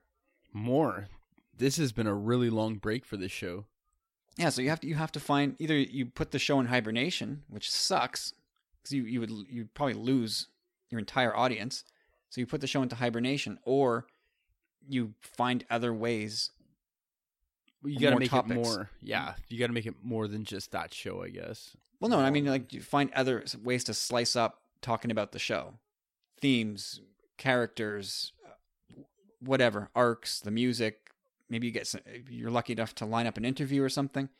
But yeah, I think Uh, either way, anyone not watching that show, it's truly incredible. you know I've heard I've heard lots of praise and criticism like at, at both extremes. Like you're very cr- pra- like full of praise for it, and I know people who have told me it's just a steaming pile of crap. Well, I bet you those people haven't given it even a watch till the end. Like they made their judgment beforehand. Yeah, but if, I mean, uh, people's time is short, right? Uh, If, if a show doesn't grab you, or if it somehow doesn't make sense to you, or if you think you're being duped, you're gonna you're gonna pull out and say this is crap. I get you. A lot of people were like that with the Matrix, like, oh, it doesn't make sense. I'm like, well, no, it's not that it doesn't make sense so much as you don't really understand. But to be fair, I think you're the only person on the planet that understands the Matrix. Well, granted, don't get me wrong, uh, we gotta take it with a dose of movie reality, but there's a lot of the Matrix that runs so deep that does make sense. Uh, that is a topic for another time that we were uh, we are never going to touch on. Maybe we will on Sith Disturbers. We're gonna find out. Maybe maybe we'll do that one day. You're gonna explain the inexplicable Matrix trilogy. Go for it, man. You you just line up your questions and uh, I only have one. answer. Explain Okay. this shit to me. I'll do it. Oh man. All right, Jeffrey. There you go, sir. My answer is very simple. It's it's really sports. That that that's the big one. Hockey and, and baseball primarily. It's funny, like you mentioned that because I didn't even think of sports. I was kind of only only thinking in fandoms in the geek terms, I guess. Yeah, in in geek world, I have nothing else really that rivals Star Wars. I there's lots of things I love, but nothing burns as hot as Star Wars. Um. All right, that's it. Jeffrey, thank you again, sir. And uh, better, I, I wish better luck to your Penguins going forward. And that's the end of the show. This was a big one. I hope you guys enjoyed it. I certainly did. We we are now in a post the Last Jedi trailer world. Let us know what you guys think of of anything you heard today, whether it's about uh, the questions we, we did in the Binary Sunset about the trailer. We'd love to get your thoughts on that. Can't wait to hear what you think of the trailer. And uh, again, as we said off the top of the show a couple hours ago, got a big week coming up at Tumbling Saber. It's going to be a big one. Stay tuned for that.